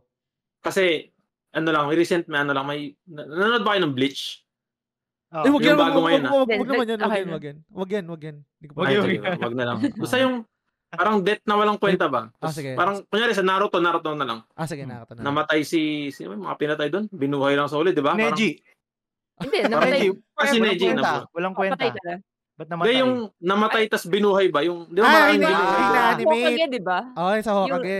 Parang, Ah. ganun, parang walang sense yung pagkamatay nila, di ba? Mm. Meron akong ganon si ano, si sa Metal Gear Solid 2, Sino? si Snake. Kasi sa Yeah. una nun, gagamitin mo si Snake. Diba? Kala, Mm. kala mo, yun yung unang ano, do, do, ano, parang ginawa sa part, dala sa Us Part 2, yung dalawa yung character. Okay. Mm. Unang control mo si Snake. May mission ka sa isang lugar, ganyan. Tapos, sumabog yun. Hindi mo makitang makataka si Snake. Tapos, yung se- second part, ibang character na yung control mo. Si, ano, si Raiden na. Mm. Yun, kukontrolin mo pa siya nakahubad, ganyan. Tapos, may makikilala ka ngayon isang character. Kamukha ni Snake. Okay. Si ano pangalan nun? Irikoy Pliskin ba yun? Tapos parang, oh, pa- parang, parang ang gusto sa'yo sabihin ni Kojima doon, parang, hindi si Snake yan, hindi si Snake yan, patay na si Snake. Mm. Tas, pero ako bilang player, weh, si Snake yan eh. Parang ganun ba? parang, hindi, hindi patay si Snake. Loko mo ako. Parang ganun, yung walang kwenta na pinatay lang. Parang sinasabi sa'yo na pinatay, pero plot device lang siya na para hindi naman talaga patay. Yung parang Ah. ganun. No? Parang Parang, lituhin ka lang, parang lituhin ka. Oo. lang. Ah. hindi, hindi patay yan. Sa isip ko, hindi patay si Snake yan. Pero si Snake nga talaga, di ba? Mm. Tama naman. May isang part Pero lang yun na lang. hindi ko nagustuhan. Magbigay lang ako, sorry guys, sorry to catch up. Yung parang, sa, sa remake, sino ba to? Si Barrett ba to? Yung parang, Ayun na, ano, nasaksak siya. Ah, oo. oh, Wala si ko- OG yun eh. Oh, di, Kala ko nga, kala ko mamamatay siya doon. Mas gusto nga namatay na lang eh. Kung gusto nang patay, Oo, patay na ako lang. rin. Eh. Kasi yung Niligtas siya ng mga multo-multo ba yun? Ano ba yun? Ano ba tawag doon? Ng mga ano Whispers. oh whispers Whisper, ano, whisper. mm, mga Careless whisper. tawag dito Death Eater Oh, yun, That yun. yun. Harry Potter na, no? Hindi kasi wala Expecto daw sa, ano, yun, wala sa script yun, yung mamamatay si Barrett, kaya binuhay. ah totoo totoo Sabi Yun- ni Direk. oh yun yung paliwanag actually yun yung paliwanag doon 'di ba kasi sa hindi, script. hindi, hindi pa nasusulat hindi yun nasusulat eh Oo. 'di ba so hindi ka pwedeng mamatay dito Bap, hindi, Buhayin hindi ka pwede. namin. Oo, buhayin ka namin. Sabi Meron, ng meron pang isang game na ganyan eh. Yung parang walang kwenta yung death ba yung... Mm. Hindi ko kasi nalaro pero alam ko yung ano, yung Avengers na ano, yung Marvel's Avengers. Okay. Yung Ang pangit mo kasi umpisa- yan eh, parang biglang o kaya, balak lang. pero alam ko yung context niya yung parang sinasabi sa'yo na namatay si Captain America Oh? Ah. kasi parang namatay si Captain America sa umpisa doon. Pero alam mo sa sarili mo na buhay si Captain America. Sa ilan ng oras, no? Ewan ko lang, ha, hindi ko kasi nalaro yun, pero yun yung alam ko na storya niya. Parang sinasabi sa'yo ng kwento na wala si Captain America, patay na. Parang ganun ba? Yung sa ano, Okay. I, I think yung effective para sa akin na yung, na, although it, it's more of a shock value, for shock value. Kasi yung, well, balikan ko lang ulit yung sa Mass Effect 2. Mm. Yung simula nun is basically namatay dun si Commander Shepard. As in, Oh. sumabog yung entire ship. So, akala mo, you're going to start as a new character. Pero hindi naman. Kasi parang someone, parang later, parang nagpe-play yun. Ah, bali, ang nangyari kasi, may umatake dun sa ship niya. Then, Mm. then he, she was trying to get everyone to to the escape pods. Tapos, in the process, sumab, ano, sumabog yung ship, nakasama siya dun sa namatay. So, ta- pero yung ano, parang, as the, ano, mag, mag, magpo-pause kasi, parang, eh di parang nakikita yung nag, ano na siya, yung nasa, nasa vacuum, nasa spaces na, Mm. natanggal na yung oxygen niya, so, wala na, patay na. And then, biglang magmamas, e- lalabas yung ano ng Mass Effect 2. So, akala mo, oh, ano Patay nangyari na. kay Shepard? Then, then, ano, parang slowly papakita na someone found her body, then ni-resurrect nila. Mm. parang ganon. Wala Yun, kwenta, no? Sayang Mm. sa oras, no? Buhay din pala. May, meron akong isang ibabato. I, thi- I think last ko na to sa, sa, sa, sa, sa note ko. And recent lang to. Baka hindi nyo pa ito nalala ko. So sorry kung balak nyo lakin. I think si Maisie uh, familiar na dito. Ito naman yung klase ng death na mabigat siya pa, pero parang sa sobrang bigat niya na wala na akong pake dun sa ano. Parang wala na, akong- wala na akong pake dun sa ibang character. Actually, parang mas binild up nga yung character na to kaysa dun sa main character eh. Mhm. Wala, wala akong pake dun sa main character. Ang putang ina. Dito ako may pake. Meron kasi, meron akong JRPG na laro yung Sea of Stars. Ah, ah. May, may main character doon, yung dalawang bida, lalaki, babae. Tapos meron isang isang character din doon yung matatang build warrior cook, si Garl, pangalan nun. Hmm. Ma- Mas, ah, may, nakita ko rin yan. mas may paki ako doon eh. Tapos pinatay yung character na yun. Puta, wala lang, akong- wala lang akong pakialam doon sa ibang character ang puta. Parang, eto yung klase ng writing na, ay, gagawa ko, ginawa na lang episode to ng, nung backlog na naman budol kasi bala ko din gawan to ng episode. Ito yung isang run ko sa sa characters and then sa writing nila. Hindi equal. Parang, Hmm. ang, ang ganda ng build-up kay Garl, kay Seray okay din, y- yung isang character din. Pero dun sa dalawang main character, ano yan, anong, anong purpose niyan? Parang, y- y- y- yan pa yung nasa poster nyo, yan pa yung nasa title screen nyo. Pero wala, wala, wala akong emotional attachment dun sa dalawang bida ang puta.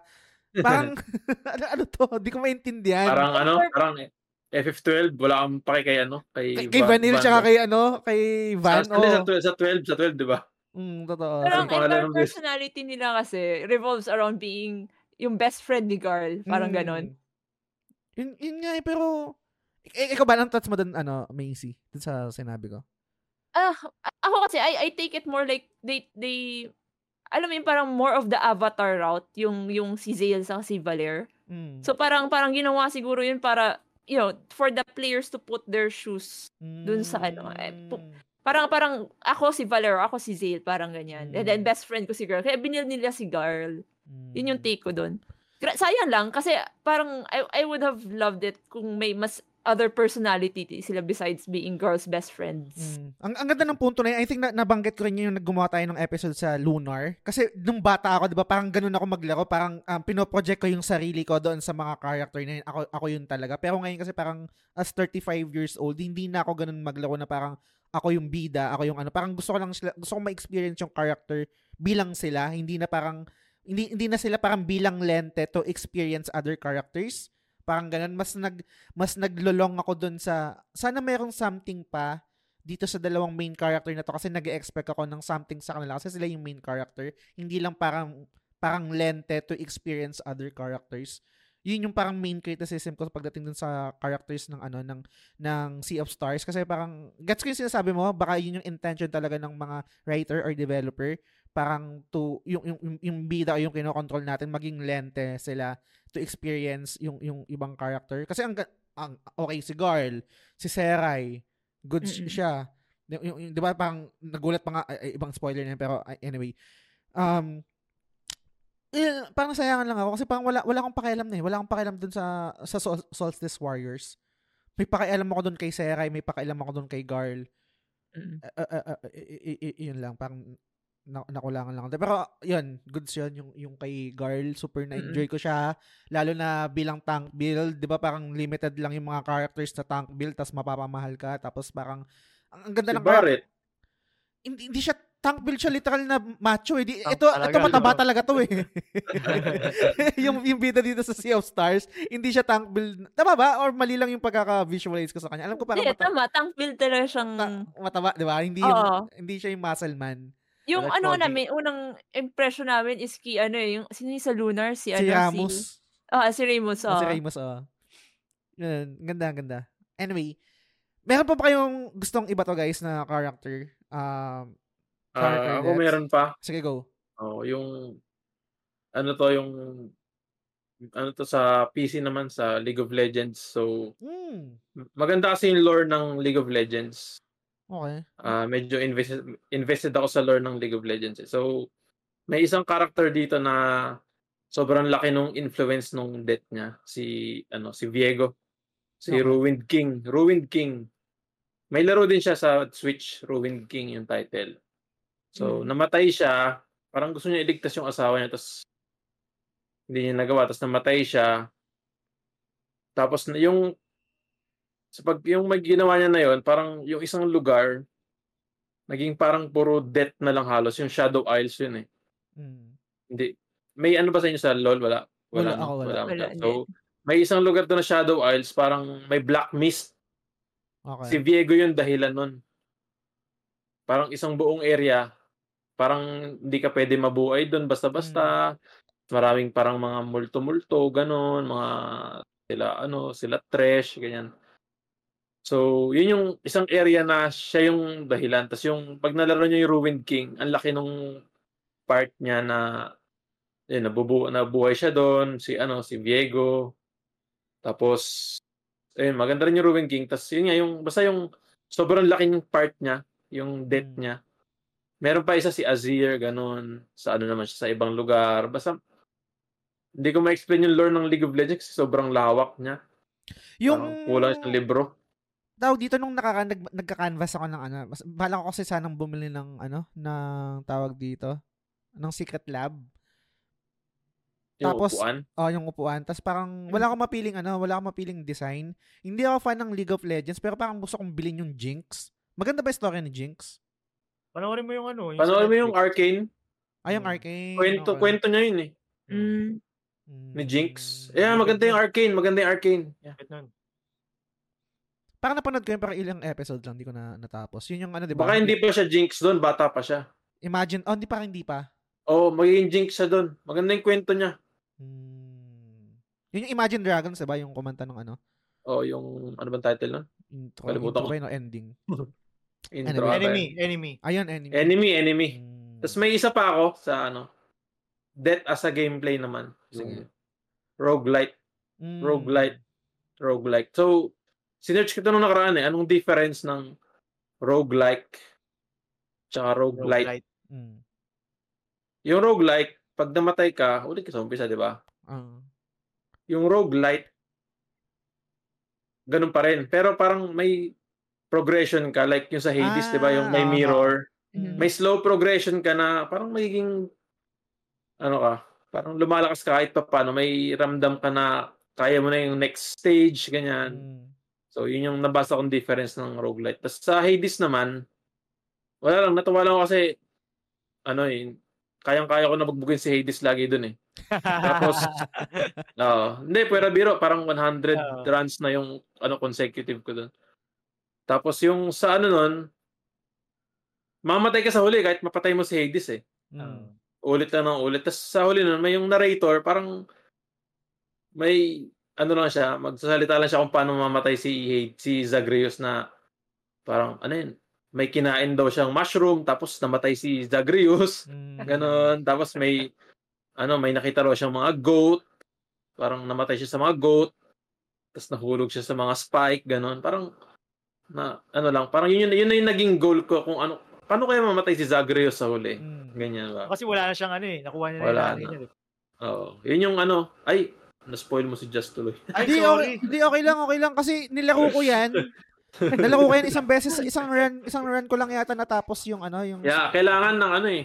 Ilan ba, ilan ba pre? Seven Pito ba? ata or nine. Pito? Oh, parang Sabi ganun. Tapos favorite, yung favorite nanay ko lang din yung nagre-reflect eh. Yung pag nakuha mo yung nagre-reflect. Ah, si ano, si Ayun. Athena. Ah, gusto Malakas yung dash nun eh. Hmm. Tapos ay, ayun lang yung sa ano, sa sa Hades sa akin. Mag-piggyback na ako dyan, pare. Unahan ko na kayo. Um, kasi na, nagamit mo na yung, ano, yung, yung roguelike. Yung Roguelike. isang, eh, ikaw, DJ, syempre, familiar ka naman dito. Is yung, syempre, yung sa Get Good, right? Sa, sa Dark Souls, sa, sa Sekiro, sa Elden Ring, and sa mga gawa ng From Software na you're dis- designed na mamatay ka talaga. 'Di ba? Parang um doon ka matututo. I'm not sure kung merong super galing na first time naglaro ng ng Get Good tapos never siyang namatay. Ah, ano yun? Puta, ano yun? Diyos ka ba? Parang ano ka, G- natural genius. Grabe Um, naman. first time mo maglalaro ng ano ng Dark Si- Souls, Si Lebron nga, natatalo si Lebron eh. never ka namatay. Pero Grabe naman yun. ang ang magaling kasi dito, um ang tawag dito, paano ba explain to? Sana hindi ako mabash, no?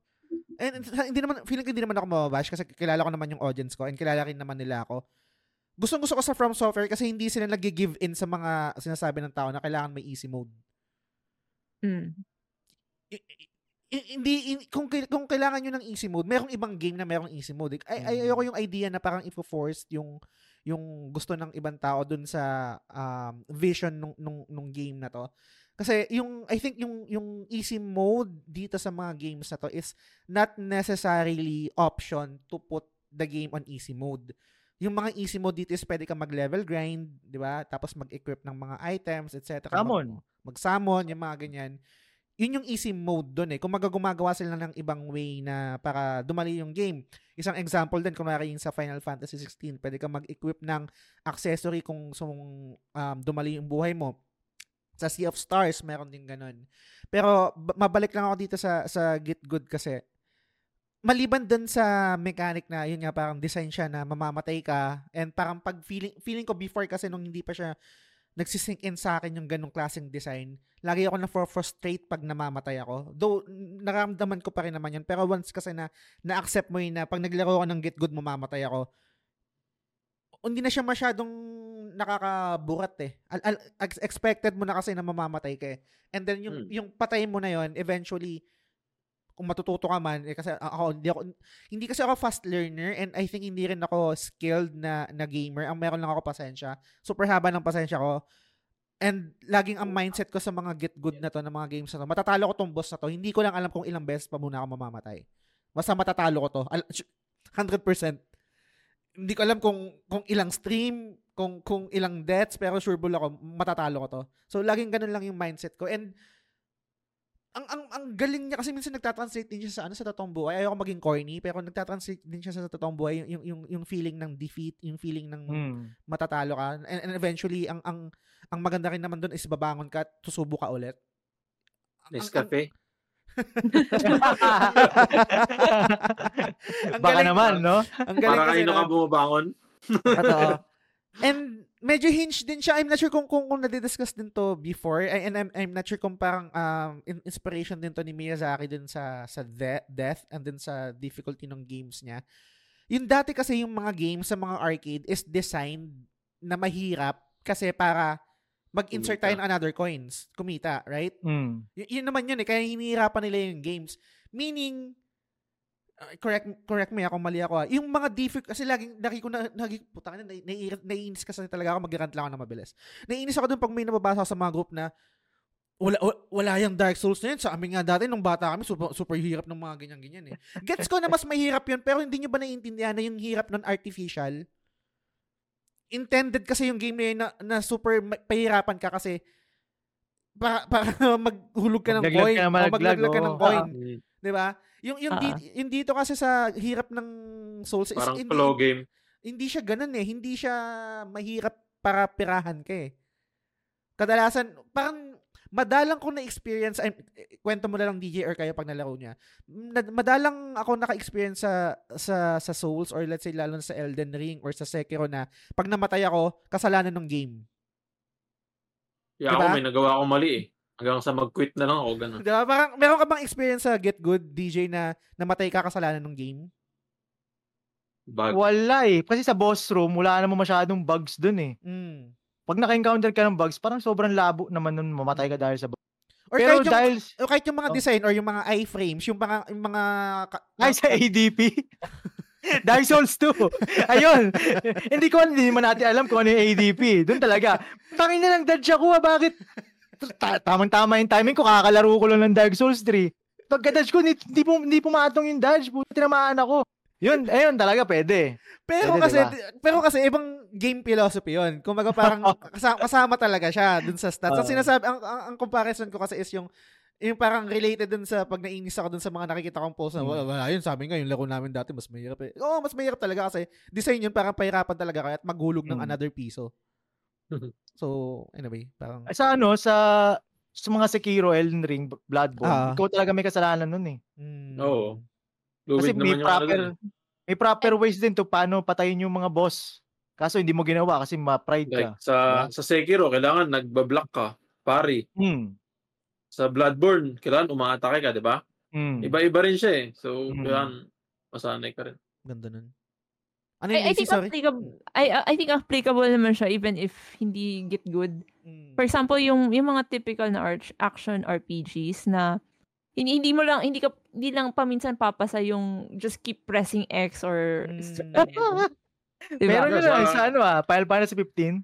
Square ka lang ng square. Nalo ka din. i-hold, i-hold mo na nga lang yung square minsan. Pwede na eh. Pero dun for example sa ano, sa Star Ocean, yung Mm. demo, nilaro ko, yung may kinalaban yata akong boss. Um, nung ano, nung una, la- ano, lagi ako namamatay.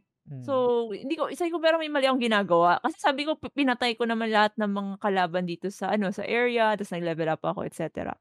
Tapos, I think, uh, na-realize ko, ah, I should use yung magkakast ako, parang ibe-break ko yata yung parang sort of Yes. shield niya. Parang ganun. Saka doon ko na-realize. Mm. Nung na-break ko yun, ay, ang dali na. Parang ganyan. Mm.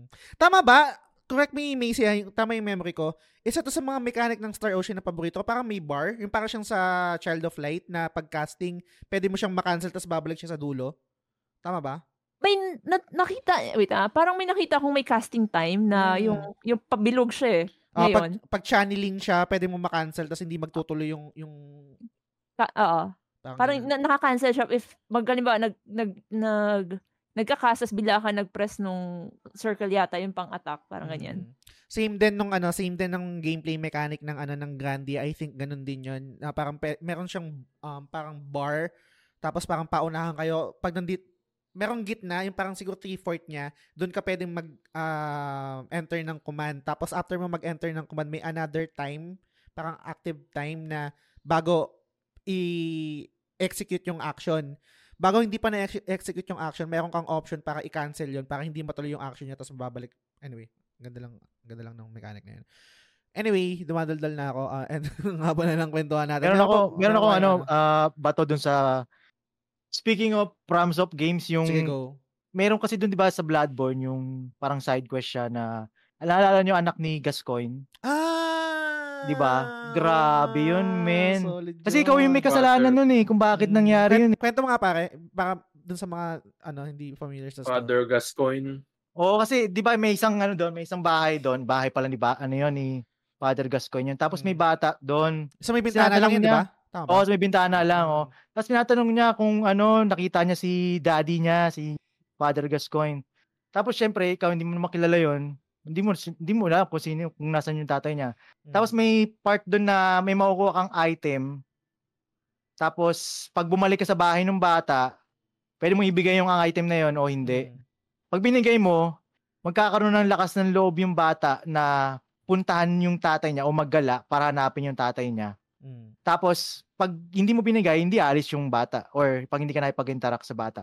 Kaso, syempre, first playthrough mo, hindi mo maalam kung ano yung mangyayari. Bibigay mo yung item na yon kasi tinan mo kung may rewards ka.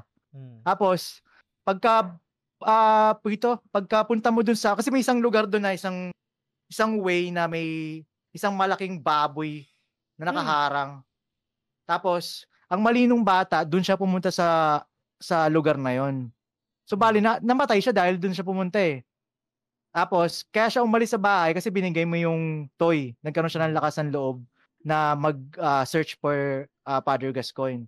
Mm. So, bali, ang reward mo is yung death ng bata na yun. May kita mo, nandun yung bata sa lapag, patay na. Minsan may pag Yun yung reward mo. yung tao, eh, no? Yun yung reward mo dun sa side quest na yun. So, Nakapatay ka pa. Binigyan mo ng Oo. laruan, nakapatay ka pa. oh, yun, yun. Yeah, nakaka-bad trip yung part na yun, yung side quest na yun, putangin ng ni Miyazaki talaga. eh.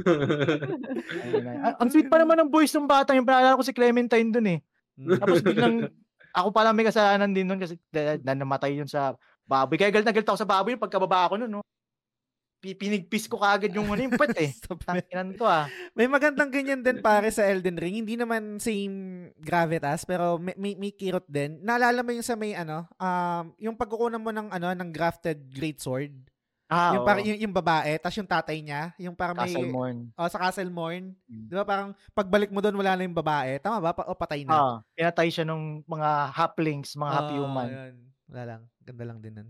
Naalala Kasi ko. may alitan dun sa ano na yun eh, sa sa castle na yun, yung half humans tsaka human. Dati kasi Mm. magka magka-tropa yun, magka-alay, tapos nagkaroon ng alitan. Ayun, Mm. nadama yung prinsesa siguro, kaya namatay Mm. siya. Tapos di ba ay- ayaw pang umalis nung tama ba nung tatay niya doon sa Castle? Oo, Castle Morn. Ayun. Hinihintay siya ng ba, ano, nung anak niya dun sa sa road na yun. Sa, sa, sa, ar- sa may bandang arko. Oo. Anyway. Um, bago tayo mag-end ng episode, guys, meron pa ba kayong gustong iba to na last na um, video game deaths or any thoughts about the the topic? Ah, sa akin lang may ano lang last two. Go, pre. Yung ano lang, yung parang experience ko kasi ito nung sa ano, yung sa Red Wedding, nung unang beses ko napanood yung Red Wedding. Okay, Red Game of Wedding!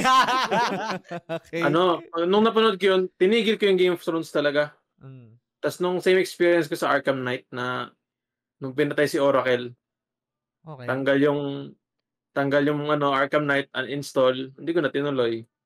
Bakit? Grabe Bakit? yun, ah. Anong, anong, anong context? Hindi, hindi ko pa kasi nalala ko yung Arkham Knight. Anong... Parang si Oracle, si Oracle kasi yung nasa ano, parang 'di ba si ano kasi Batman. Si Okay. Oracle yung nasa computer. Ganyan. Support ba? Ah, Support. si Futaba. Okay, Futaba. Futaba, Futaba. Tapos- Futaba, okay. Pinatay siya nung kalaban si ano si Oracle. Mm. Ano yun, napilay na yun, napilay si Oracle nasa pilay nga. Basta parang sa computer na siya, oh, pilay siya. Siya yung dating Batgirl. Mm. Tapos nung hindi na siya hindi niya na kaya mag Batgirl, naging si Oracle siya. Mm. Tapos yun, nung namatay si Oracle, kasi siya yung paborito ko sa Arkham Knight eh.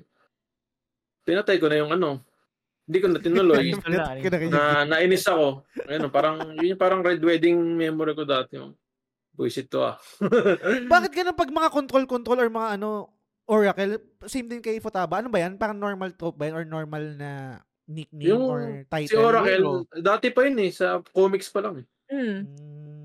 Yung, I think yung storyline yata, ay, ay, nakalimutan ko yung details. Thinking Pinilay- yung Joker. Si Joker. Pinilay siya, pinilay. oh, pinilay siya ni Joker. Mm. Tapos ayun lang. Tapos yung ano pa, yung ano, last ko na lang siguro yung, ano nga ba to? Last, last na deaths ko si ano si Booker DeWitt ng Bioshock Infinite. Okay, hindi ko pa nalala ko yan. Pero sige, go. Ah, Ano, yung, hindi ko na-explain ng mahaba kasi feeling ko mas, rin yun compli- eh. Mas complicated pa to kay, ano eh, kay Kingdom Hearts sa kay Metal Gear. Oo, magulo, magulo Yan ba yung may time travel? Yan ba yung may time travel? Na- Parang nakwento sa akin ni DP1 yan. Tama ba? Oh, yung basta Multiverse and shit. basta si ano, Booker DeWitt. Tapos yung kalaban mo, isang tao. Mm. So, Ikaw lang mismo. Kalaban mo Oo. yung sarili mo. Ah. So pag hindi mo, pag sa ending, papat, kailangan patayin ni Elizabeth. Si Elizabeth yung support mo. Hmm. Papatayin ni Elizabeth si Booker DeWitt para matapos na yung ano, yung parang tyranny nung ano pangalan nung ano niya nung, uh, nung kalaban. Ganun. Tapos si ano, si Elizabeth pala, an- anak mo yun. Si Elizabeth. Siya yung parang lulunuring, lulunuring, lulunuring, lulunuring si Booker sa kalin siya ni nung mga maraming Elizabeth, mga multiverse Ah, Elizabeth. Tapos, basta ang sakit sa ulo nun. Feeling ko, mas magulo pa yun sa ano eh, sa Kingdom Hearts. Magulo, magulo yun yung ano, yung puta. Ang hirap i-explain talaga, mas maganda siya ma-experience. Maganda Ah, yung ano. Nakwento nga sa akin pang- ni DP1, yung parang meron, siya, meron kami isang topic, yung video game endings. Yun yung isa sa mga Oo. nabato niya. Maganda, maganda yan. Tapos yung may isa pang game na, ano, i-recommend ko lang din yung, ano title? Ah, sa Switch to, kaka-remaster lang yung Ghost Trick. Nakakatawa Mhm. laruin to. Yung tungkol sa, ano ka, may patay na katawan, tapos parang spirit ka na lang. Tapos Mm. sinusolve mo yung death nun nung katawan na yun. Ah, exclusive yan sa, sa Switch? Wala sa PlayStation? Meron sa PS eh, pero mas maganda siya sa Switch kasi may touchscreen. Walang, Oh, walang trophy eh. Mm. walang trophy. Meron, meron siya sa PS4. Meron, alam ko meron siya sa PS4. Ah. Maganda to, maganda. Nalaro ko to sa DS pa. Ako pala, may last ako, may last. Sige, go. Bago makalimutan yung ano, yung sa Doki Doki Literature Ah, Club. putang ina mo! Pinaka, yung pinakaunang ano, na pack up moment natin doon. Di ba? Alam mo yun, Jazz, yung ano, pagkabukas natin ng pinto, pang! Si Sayori nakahang. Tang inang yun, hayop na moment yun, men. Tang ina. Doon mo, ah, hindi, hindi, hindi ano to eh, hindi visual novel tong larong to eh. Yung pagka-open mo ng pinto na wala na. Ay po, fuck up na ng game na to. Ang inang yan, Doki Doki Literature Club na yun, men. Pati, pati yung ano eh, pati yung yung art nung nangyari doon, parang naglalag na, nagdi-distorted na, yung Ah. nakita mo, di ba? Same Galing. din sa naramdaman natin eh. Totoo. Galing, galing nun, ang galing nun. Totoo. Eh, eh, eh, yung eh, ang, galing din nito kasi nung ano nung sa Doki Doki Literature, Literature Club kung hindi niyo pa siya nalalaro. Um, merong mga part dito na pa, eh, eh, lang, let, let me back up. Kasi nga visual novel siya. So parang limited yung ways niya on how to make the players feel something. Right? It's either gagamit ka ng matinding audio cues para magulat ka o para mag-create ng takot or ng uneasiness. Pero maliban doon kasi yung timing, yung correct timing nung nung execution dito. Imagine niyo kunwari normal na normal na ano, normal na um, visual novel, parang happy-happy, merong dialogue box. Tapos biglang mag-iiba yung kulay ng text, magiging magkakaroon ng parang outline na kulay black. Tapos mag-iiba yung tunog Um, na parang slightly different tone Ah, oo, na parang sa magke-create magke-create sa'yo ng ng ng ang uneasiness na parang anong nang nang nangyari mali Parang ah, parang something, oh. mali doon Tapos ah. bigla, biglang babalik sa normal. Yung Hmm. ganong klaseng mga maliliit na bagay o detalye sa Doki Doki, super galing. Galing, galing. Galing, galing. Galing ng Kasi ang, tao. ang, ang malupit pa nun, bago yung scene na yon happy moments eh. Mm. Kakagaling mo lang sa schools, di ba? Ano kayo nangyari sa ano? Hindi pumasok yung tropa ko ah. ano ko nga, puntahan ko nga yung bahay. Kasi close sila, di ba? Oh, Lagi best sila friend ko to, eh, best. tambay-tambayin sa bahay. Ah. Pagkapasok na ng pinto, pang, tanginang yan, wala na. Doki Doki Mm. Fuck Up Club na pala. Galing, galing nun. galing ng part na yan. Indie indie game din siya. And ano, Doki Doki. magaling. Ako meron So- pa akong isa na ano. Sige, go Macy. Sa, um, ito naman sa Dragon Age Origins to. Or na, Okay. napapansin ba yun? Puro, puro Bioware. ano. Pero ano kasi, parang kung, kung death lang kasi ang usapan, ang dami dun eh. Mm. Um, ito kasi yung, yung, eh, di ba to spoiler? Eh, kasi sa simula naman to eh. Um, nung, yung prologue kasi, may, may options na you can pick any origins. So, yung isa na human noble origin, ang, ang, basically, ang ano niya, ma-describe ko red wedding. Without the Okay. wedding.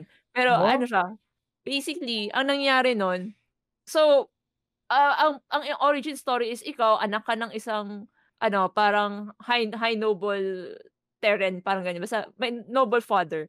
Mm. Then, parang ano ayo, may, parang sinawan siya to to go down to the south ng king kasi may kailangan silang kalabanin, etc. ng mga monsters. And then, sasamahan supposedly siya nung kanyang, one of his best friends. Okay. Yung best friend niya dumating dun sa castle, tapos sabi niya, ay sabi niya, ano, pasensya, ano, na, na-delay yung aking ano, yung mga soldiers ko kasi sobrang ulan on the way and etc. Kaya nauna na ako, tapos makakarating silang gabi. Eh, ang, ano, kailangan na nilang mag, ano, they needed to go na yung mga soldiers nung father mo. So, parang ang gagawin nung father mo, papaunahin yung, kap, yung older brother mo with majority of the troops of your castle to go down south. Tapos parang sasabay na siya dun sa best friend niya. Um, tas ikaw, the player character, maiiwan ka na parang kayo, ikaw yung taong bahay. Basically, sa yung mother mo. Okay. so basically, kakalab, ay ano lang, parang bantay ka dun sa bahay to, to manage the castle, etc. Mm. And then, in the middle of the night, bilang may narinig kang parang kaguluhan sa labas, yun na, yun pala, yung, yung best friend ng father mo, parang plinanong i-ambush yung Holy yung shit. castle at in the middle of the night. Mm. Tapos so inatake talaga and then you have you have to escape with your mother.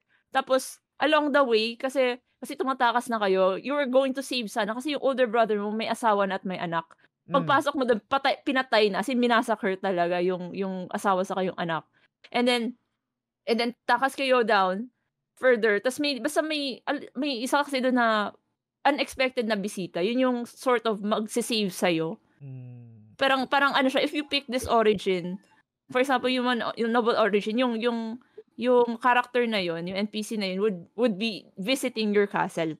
Mm. It so happens, kaya that's how you would be saved. Then you, ang ano nun is, ang sabi nung mother mo, most likely yung fad, kasi ano eh, ano, na, baka nakat, nakatakas yung, may isang guard na nag-report na nakatakas yung father mo doon sa initial attack ni ni ano nung best friend niya si Earl Howe. Mm. Hmm. So, ang hula ng mother niya, baka daw papunta yung father nila doon sa secret passage ng castle. Okay. So, edi punta na sila, takbo na sila papunta doon. Uh, only to find yung father nila, ano parang, ano na, badly wounded na fatal, fatal injury. Mm. So, na timing, nakasabay mo yung, ano, yung, yung isang character that would help you get away from the ang tawag dyan dun sa castle, si mm. Duncan. But, he, ano, yung mother mo opted to stay with the father. Okay. Sabi niya parang, sabi niya parang hindi, hindi niya daw kayang iwan si ano na ma- mahanap sila doon ng ano nung ta, ni Ar, ni Earl House sa kanong mga sundalo niya tapos hmm. papatayin mm. yung father parang hindi niya kayang iwan so she ordered me yung character ko na to go with Duncan para tumakas so yun yung ano yun eh parang ang I, I initially doon yung character ko refuse na ano mm. ayokong iwan ikaw etc. Pero sabi niya ano yan we ha, we are, we had a good life already. Parang ano parang let, let me stay with your father. Parang uh-huh. ganun. Sa sa, sa umalis. And then the entire kasi nangyari yung prologue, the entire time I played the game, parang apart from, you know, saving the nation from monsters, etc. Mm. Um, yung yung mindset ko is having that vengeance Ganun yung impact niya. Grabe yung impact niya. To the point na yung entire focus ng ano ko, ng character ko nun is yung vengeance ko doon kay Arlhow. Up until, you know, meet him later on, then pwede mo siyang patayin. Nice. Deserve. pwedeng, Deserve. pwedeng hindi. Pwedeng hindi. Hindi. Uh, ano talaga siya, mga kalaban mo siya. Mm. May, okay, question, may, may, may, question ako sa Macy, no? Kasi usapang death rin to. Tapos, yun nga, uh, lahat ng mga nababanggit mo is parang kadalasan puro Bioware which is may mga may mga bagay-bagay rin talaga na optional or parang meron kang agency to save or parang mamatay talaga yung character. Ang ang question ko sa iyo is mas impactful ba sa yung gantong klasing way na optional yung pagkamatay versus dun sa created siya na talagang mamamatay siya, walang option na hindi siya ma, na hindi siya mamamatay? Eh, uh, sa akin oo kasi parang ano ba yun yung yung yung impact na nang namatay itong character na to dahil sa mm. akin, dahil sa mm. options ko, parang mas parang mas may bigat siya. Kasi dun mm. sa ay sabi kasi ng director ng video game na to, parang ganyan. Hmm. Gets, gets. Kasalanan mo siya. Kayo guys, anong anong anong thoughts niyo doon sa ganong klaseng death? Yung death na may option ka pala to, to save pero dahil nag-fuck up ka doon sa sa dialogue mo namatay siya or yung parang yung mga let's say yung mga The Last of Us na ito yung sinulat nasusulat to eh mamamatay talaga si si Sarah sa umpisa. Ah, uh, ako parang ano yun eh, yun yung ayokong ano mechanic na kailangan tama yung choices mo. Parang hmm. micromanaging kasi. Hmm. Parang sa persona, yun yung ayoko sa persona. nakakapagod hindi ka ba fan ng Persona? Fan ako ng Persona, kaso yung micromanaging lang, parang nakakapagod yung kailangan naka-guide ka, titingin ka sa dates, Mm. yun. Tapos yung, kunyari, si Akechi, pwede mong buha- buhayin sa Royal, ganun. Mm. Ganun. Tapos yung mga sa Mass Effect, kaya lagi ako naka-guide nun eh. Tapos lalaro ako, tapos babasa nung guide. Mm. Mamaya, inaantok na ako. Hindi ko na matuloy. Na, nakakapagod siya laruin yung may guide na may choices. Gets. Kahit yung Persona 4, eh, ganun ko nilalaro. Maya maya, inaantok na ako. Uh, Kaya nga namatay sa akin si nana ko eh. kailangan tama yung choice mo. Tapos pag nagkamali ka, ulit ka na naman sa... Siyempre, magpipindot-pindot ka na naman okay-okay doon. gets, gets. Ngayon lang. Medyo na ano lang siya, parang matrabaho yung ganun na may Mm. choice pa. Yun yung micromanaging. Sa'yo, DJ, anong thoughts mo Ayun dito? Sa sa ganong klaseng ano? Ano kasi, ah, both, both ako eh. Okay. Ah, lalo, kasi di ba pag ano, pag action adventure game, matik na yun, yun na yung ano eh. Yun na yung may expected mo na mangyayari na Mm. yun yung gusto ng director na ganun. mangyari. Oo. Pero Ah. pag nilaro mo RPG, Plot in-expect mo na yun, yun na, Ah, ganda. na pwede mong gawin na, pwede Good mo itong gawin, pwede mong piliin yung ganitong dialogue, pwedeng hindi, ganon. Meron Mm. din naman yan sa Walking Dead, yung Telltale Games. Doon talaga pipili ka ng action mo eh, para mag-progress yung story eh. Kaya depende sa game. Ang ang ganda, isang- ang, ang ganda so- sorry RD, ah, iyan ko lang. Ang, ang, ang ganda ng nabanggit mo pare kasi tama ah, ah, mag-aagi ako sa iyo sa iyo na parang depende talaga sa game eh. Which is ang pinaka-ayoko yung pag yung kunwari hindi siya RPG, let's say yung mga cinematic narrative, story driven, tapos bibigyan ka ng illusion ng choice, Nandit. tapos wala Hmm. namang wala namang Walang kwenta. kwenta. Walang, walang effect. Alisin nyo na yan, hindi niya kailangan Ah. dito. Ilagay sa RPG na lang yan. Yung Sa may yes, tapos of course. Tangina. yes. Sa ano, sa Ghost of Tsushima, yan, wala masyadong impact yung ano, Hindi siya ano, karma system doon. Mm, hindi ka tulad yung parang sa Ah. Infamous yata, no? Parang may Ah, mas sa Infamous, sa Infamous. yeah, ah. Sa Infamous, Mm. iba skills mo pag ano kayong animal kayo, ganun. Ayoko lang ganun, yung, yung ano, yung parang binibigyan ka ng illusion na ano, na meron kang agency sa story, pero wala naman talaga. Parang May, ga- taguan. ano, nalaro nyo na ba yung Life is Strange? Okay, hindi Hindi ba? pa. Nasa listahan pa. Yun, ano siya, yung choices din siya. Siguro Mm. magustuhan mo to, Macy, yung pag nagkamali ka ng choice, mamatay siya. Parang may Mm. ilili- ililigtas mo kasi si Chloe dun eh. Mm. Kasi Mm. sa, um- sa umpisa, namatay siya. Mm-mm. Eh, may powers ka na mag-time travel. So, may mga babaguhin kang bagay-bagay. Ah, pag parang hindi hindi mo siya na bago mamatay. yun, oh, may, pag, Mm. oh, pag hindi mo na bago Ayos yun, mamatay pa rin siya. Hanggang sa, Mm. basta may parang disaster din na pupunta na in the end, death pa rin yung ano eh, yung, pero may choice sa huli. Basta, yan, yung maganda yung Life is Strange. Sige, try ko rin yan. Uy, narinig ko na yun ah. Try, Try ko na. try ko yan. try ko yan, try ko yan. okay. Um, medyo mahaba na tayo guys, 2 hours and 30 minutes. Uh, meron pa ba kayo last? an- Any last thoughts about the the topic? Ihabol. Ay, yung ano lang, honorable mention ko lang siguro si ano, Sige, pare. si si Yara sa The Last of Us Part 2. Siya yung dahilan kung bakit Team Abby ako. Mm, Okay. Tapos, Mm. si ano, si Soap McTavish ng Call of Duty. Ah, oo, si Soap Bakit grabe meron doon? Yan. Tin rider siya ni ano eh. Sino pangalan ng animal na yan? Putang ina, may naalala ko. Si, ano, Captain shit ba yan? Price, Price. nito? Ah, Si Price. basta, ano na siya, may nangyari. Si, oh, si Soap yung control mo. Ikaw, yung, ikaw si Soap eh. di ba? Mm. Tapos pinatay ka lang, animal. Yan, yan lang. Tapos yung iba, siguro, hindi ko na maalala yung iba eh. Kasi Mm. medyo matagal. Yun yung mga naalala ko lang, yung mga recent ko lang mga naalaro. Yun lang, yun lang yung rest, ano ko, Ma- ma- honorable mentions ko. Magbigay lang din ako ng shoutout. Siyempre, shoutout kay, ano, kay Noctis ng FF15. Um, Oo. Ay, yung ending nun. Yeah, yeah. Naiyak din ako sa ending Tama, nun. tama.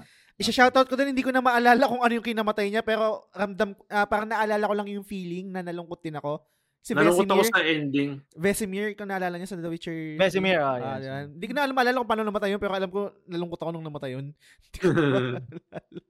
pero, yun, go RD, ano, so- sorry. Sorry. yun lang, yun lang. Yun lang. Okay. Um, DJ, any any last thoughts? Um, Si ano, ah, honorable, honorable mentions na lang din si ano, si go. Soler. Sino? Si Soler. Soler, oh, Pastora. Ah, sa, sa Dark Souls, okay. Darius 1. Kasi Ah, wala okay. eh. Mm. ah, kahit anong gawin natin, patay pa rin siya eh. Ah, gets. Tapos, sa... Yun ba yung ano, yung, yung parang, yung sa last part, yung may Oo, panggagamba? Nagkar- nan- kumapit sa kanya yung ano, yung larva na ano, Ah. shit na may forever sunlight. Ah, okay. Ah, ah. Gets, Ayan. gets. Tapos makukuha mo yung ano na yun, di ba? Headgear na yun. Oh, headgear na yun. Ah, okay. Oh, tama tama. Pag namatay Okay. siya. Okay. Tapos siguro yung ah yung pinatay ni yung nagkamali si pangalan nito sa Spec Ops The Line yung nagkamali yung Ah, yung ano, i-launch yung white, white phosphorus, phosphorus. bomb. Mm. Isa sa mga isa sa mga pinakamatitinding death Oo scene. Pero hindi sa kanya, pero yung sa pinatay niya. Hmm. Which Pero is isang, tao pala yung mga pinatay niya, yung Oo. pala yung mga survivor. may isang ganun din si ano, si Artas ng Warcraft, di ba? Ah, Pumatay okay. siya, tapos naging ano siya, Lich King, ah, Lich King, yung, Lich King. ano yun? Mm. Lich King, oh, Lich King, tama. Lich. King. Lich King, si Ano? ano? Yung Si nag-Chain Arthas. Frost? Ah, Si Artas, hindi, hindi, iba pa yan, iba pa yan. pa yan? Sa ano sa Warcraft 3, Warcraft 3. Hmm. ayun lang yun. So, ayun lang. Si Omni Knight ba yun? Si Arthas?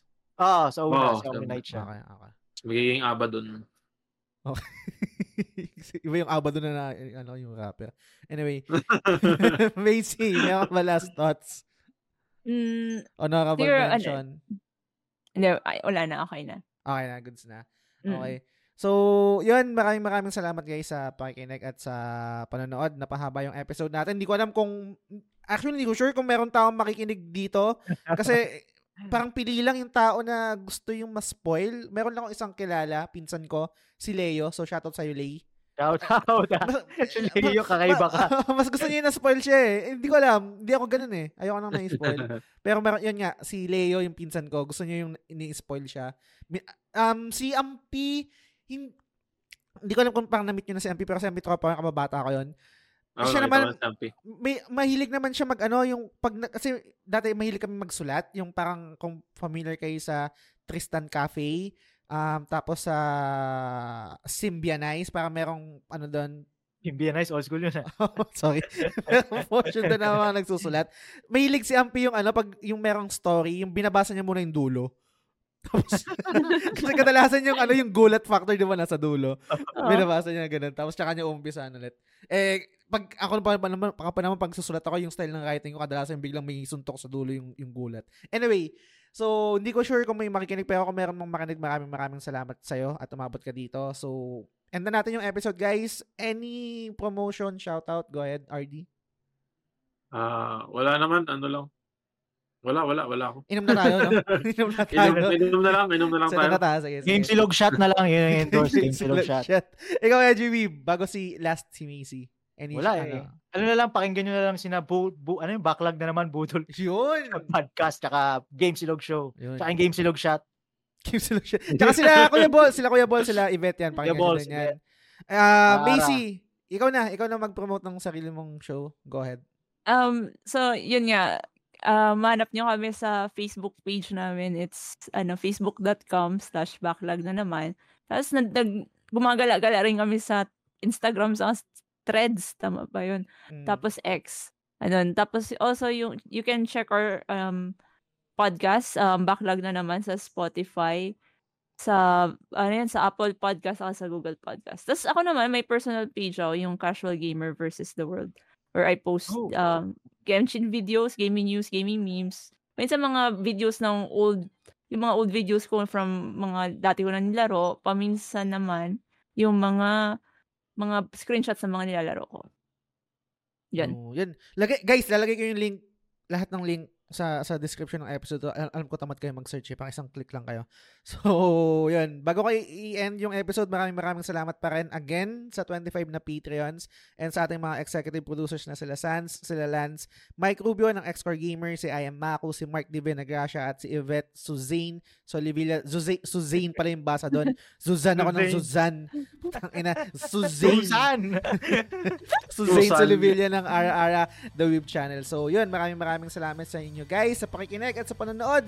Hanggang sa susunod na episode ulit. Bye. Bye.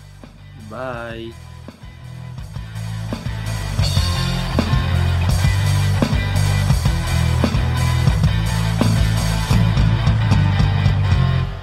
The Gamesulog Show is fan-supported at patreon.com slash The. The following names are current supporters and I'm eternally grateful for your kindness, support, and generosity. Sands, Lance, Mike Rubio ng X-Core Gamer, I am Maku, Mark Divina Gracia, Yvette Solivilla ng The Ara Ara Channel, Franz Galapon, Arnel Pableo, TJ Balyares ng Backlog na naman Budolcast, Big Chungus, Selbs, Frederick Soriano ng Late na Gamer, Mar Valencia, Bay Ian ng Master RCB, Tess Macalanda, Ray Anthony Rivera, Benson Santa Ana, Kuya Benny, Hetzel, Macy Tang Balyares ng Casual Gamer vs. The World, Hey Kiko, Leo Cavite, Luigi Tumulak, Shalene Rivera, Mac Develans, and Edgy Weeb. Maraming salamat sa inyo guys.